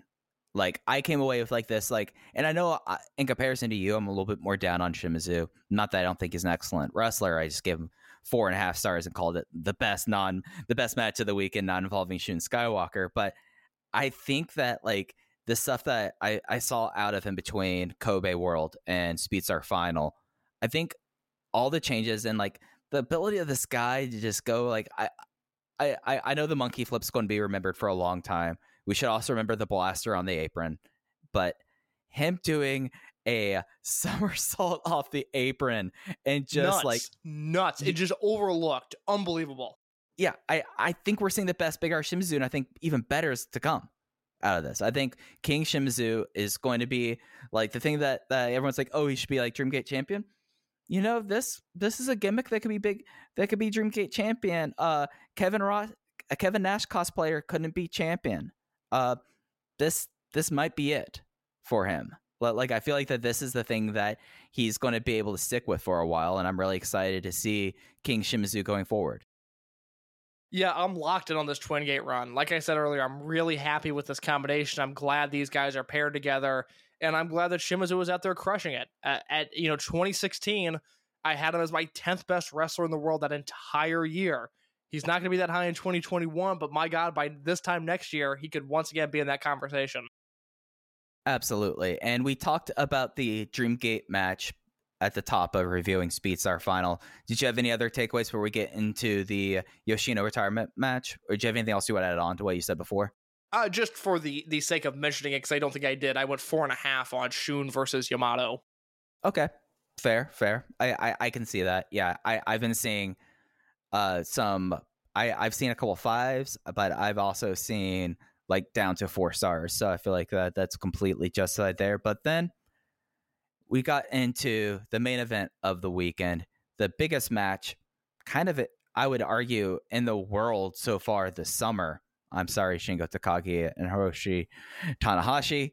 It was the Masato Yoshino retirement match with Masato Yoshino teaming with Naruki Doi one last time against his contemporary BB Hulk and the leader of the younger generation, Eita, after 32 minutes. 32 minutes. Eita pinned Masato Yoshino after two Imperial Unos. Yeah, this was everything it should have been. I mean, this really felt like an epic and probably this may be an odd comparison. Tell me if you agree here. This felt like it was the closest Dragon Gate could get to one of those Undertaker Shawn Michaels matches. Does that make sense? Oh yeah, no, no, no. I get it, because at, at a certain like extra event feeling that does not necessarily happen with uh, Dragon Gate matches. Yeah, I was just I was exhausted by the end of this and it's not because of all of the moves or all of the bumps or all of the spots or whatever. It was just because this was an emotionally taxing match and it should have been. And this entire thing, like I, I don't even I- I don't know about you, Mike. I don't have a ton to say on, on the Masato Yoshino retirement ceremony because I, I talked so much about Yoshino last week and I feel like that was something that at least for me it was more interesting in the build up than in the the overall execution and the fallout of it. But this match was exactly what it should have been in the same way that the night one Yoshino match was a really fun, laid back affair where we talked about that great grappling sequence between Yoshino and Ultimo. This was a this was a war, and it was not only a physical one, but an emotional one. And it fit the story of Doi and Yoshino, and it fit the story of Hulk and Yoshino, and it fit the story of Eita and Yoshino.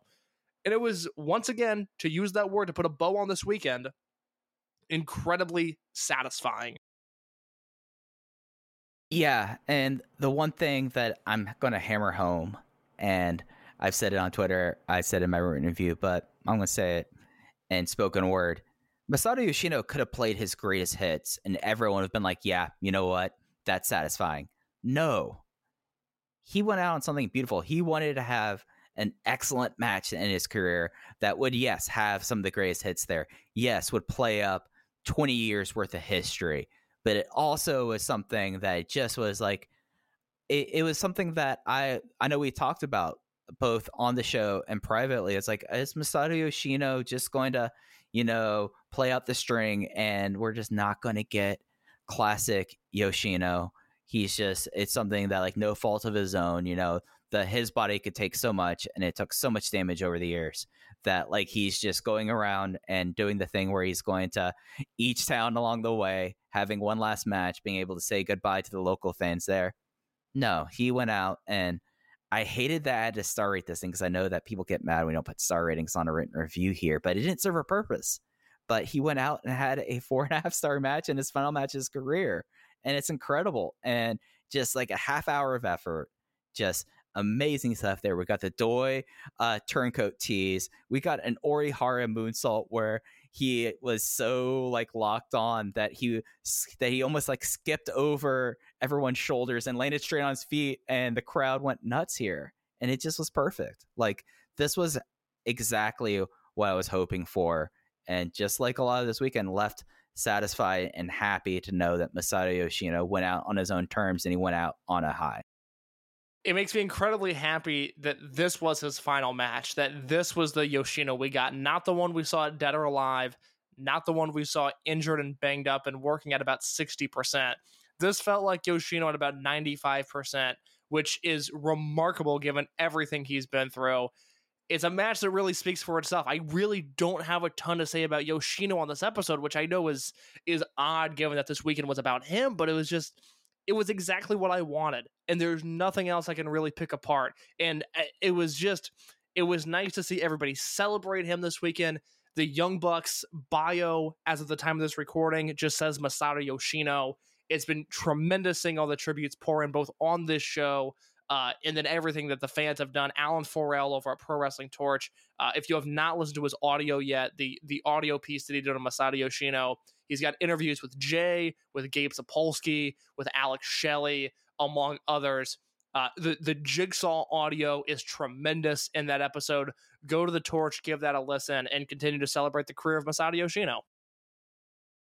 Absolutely, absolutely. Like I I've not listened to the second episode yet, but the jigsaw part and and really everything he's done so far, but like the jigsaw interview was so was so great. Yeah, check that out on Pro Wrestling Torch and you know, this was just we knew this was going to be the biggest weekend in the Dragon System history. First time that they ran back to back nights in Kobe World Kinen Hall.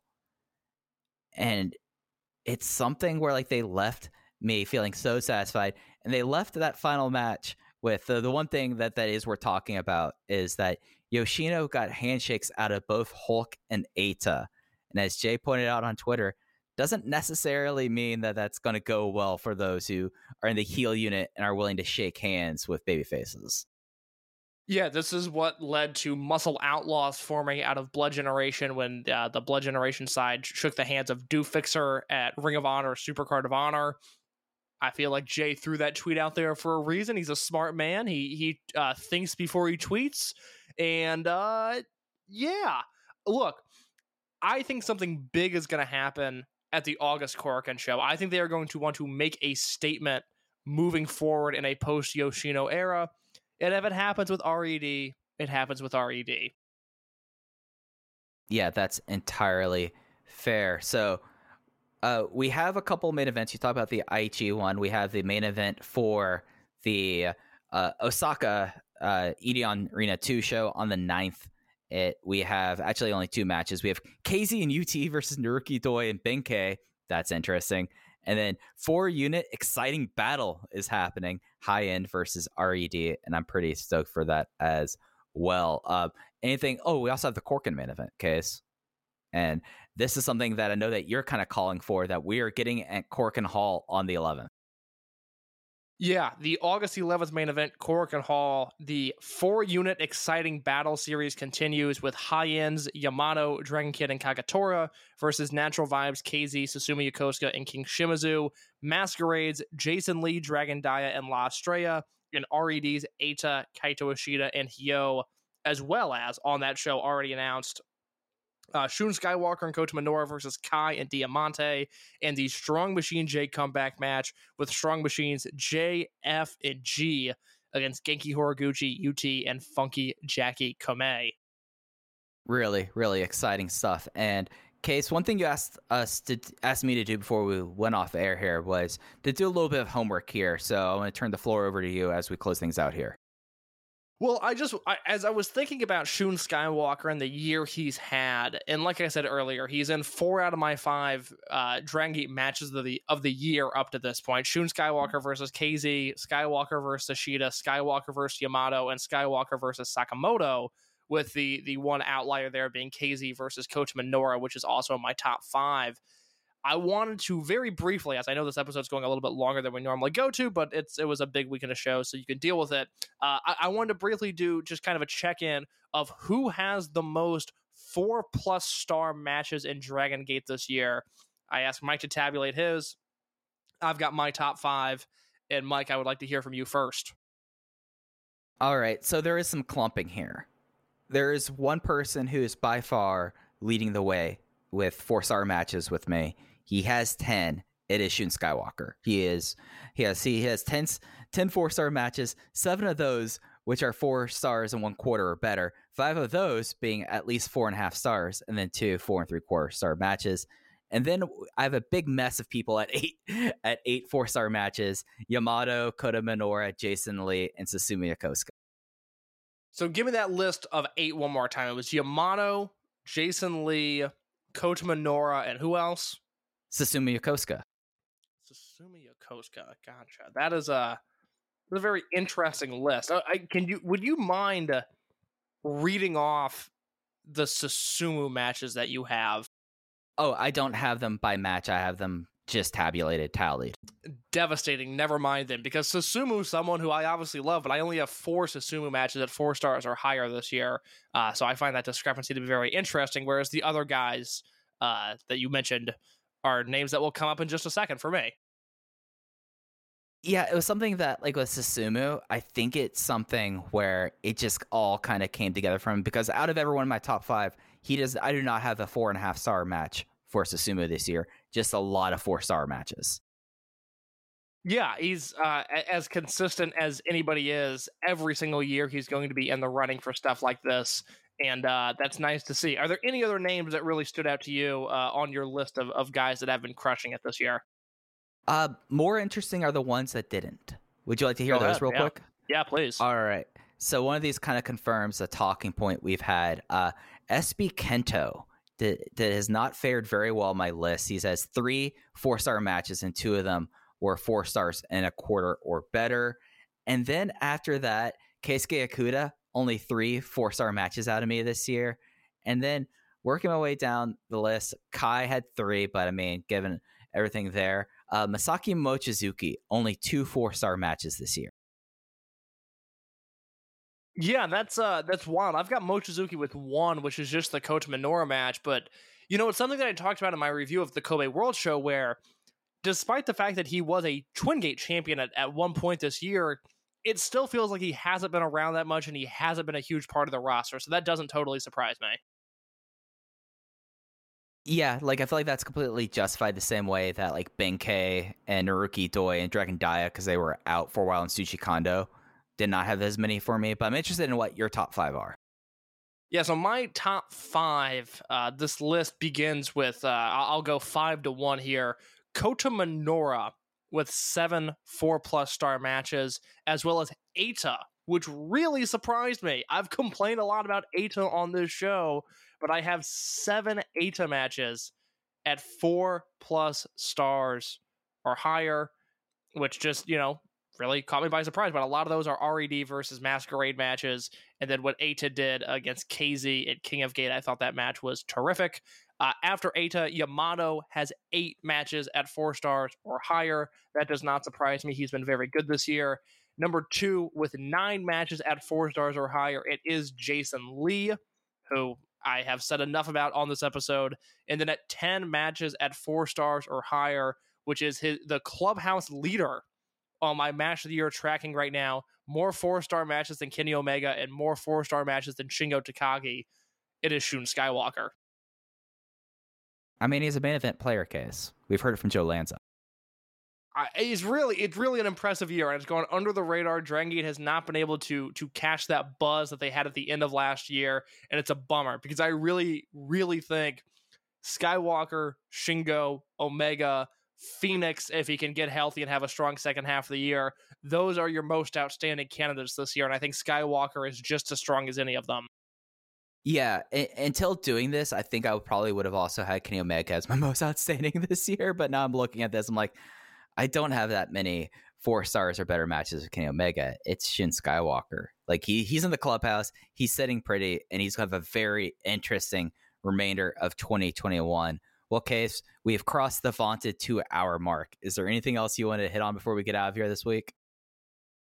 this is a very fun weekend of shows. If you haven't seen them, and for whatever reason you've made it this far in the podcast, I, I really recommend carving out some time watching the hype matches, both Yoshino matches, both Twin Gate, both Triangle Gate, and both Dream Gate matches. I really think those are well worth your time. And this was a terrific weekend for Dragon Gate. This was a weekend, you know, I, I just I, I just had fun watching these shows. I had fun reading the tweets. I had fun with the discourse that was going on. This is a dumb hobby, but I really left this weekend just feeling like, man, this was a good time. I'm glad I'm involved with this. I'm glad I stayed up and watched these shows. I'm glad I did this. I'm glad I wrote this article. This was this was a nice weekend, Mike. This was a weekend that, in terms of you know fandom, and we talked a lot about uh, VOW 10 last week, the Voice of Wrestling 10th anniversary. This is a weekend I'm going to remember for a long time. I had a lot of fun watching these shows. Yeah, it's something where for new time viewers of Dragon Gate, the shows, big shows are never this long. It's the biggest weekend Dragon Gate's history. So they had to be this long. But I'll tell you this, those shows zoomed by.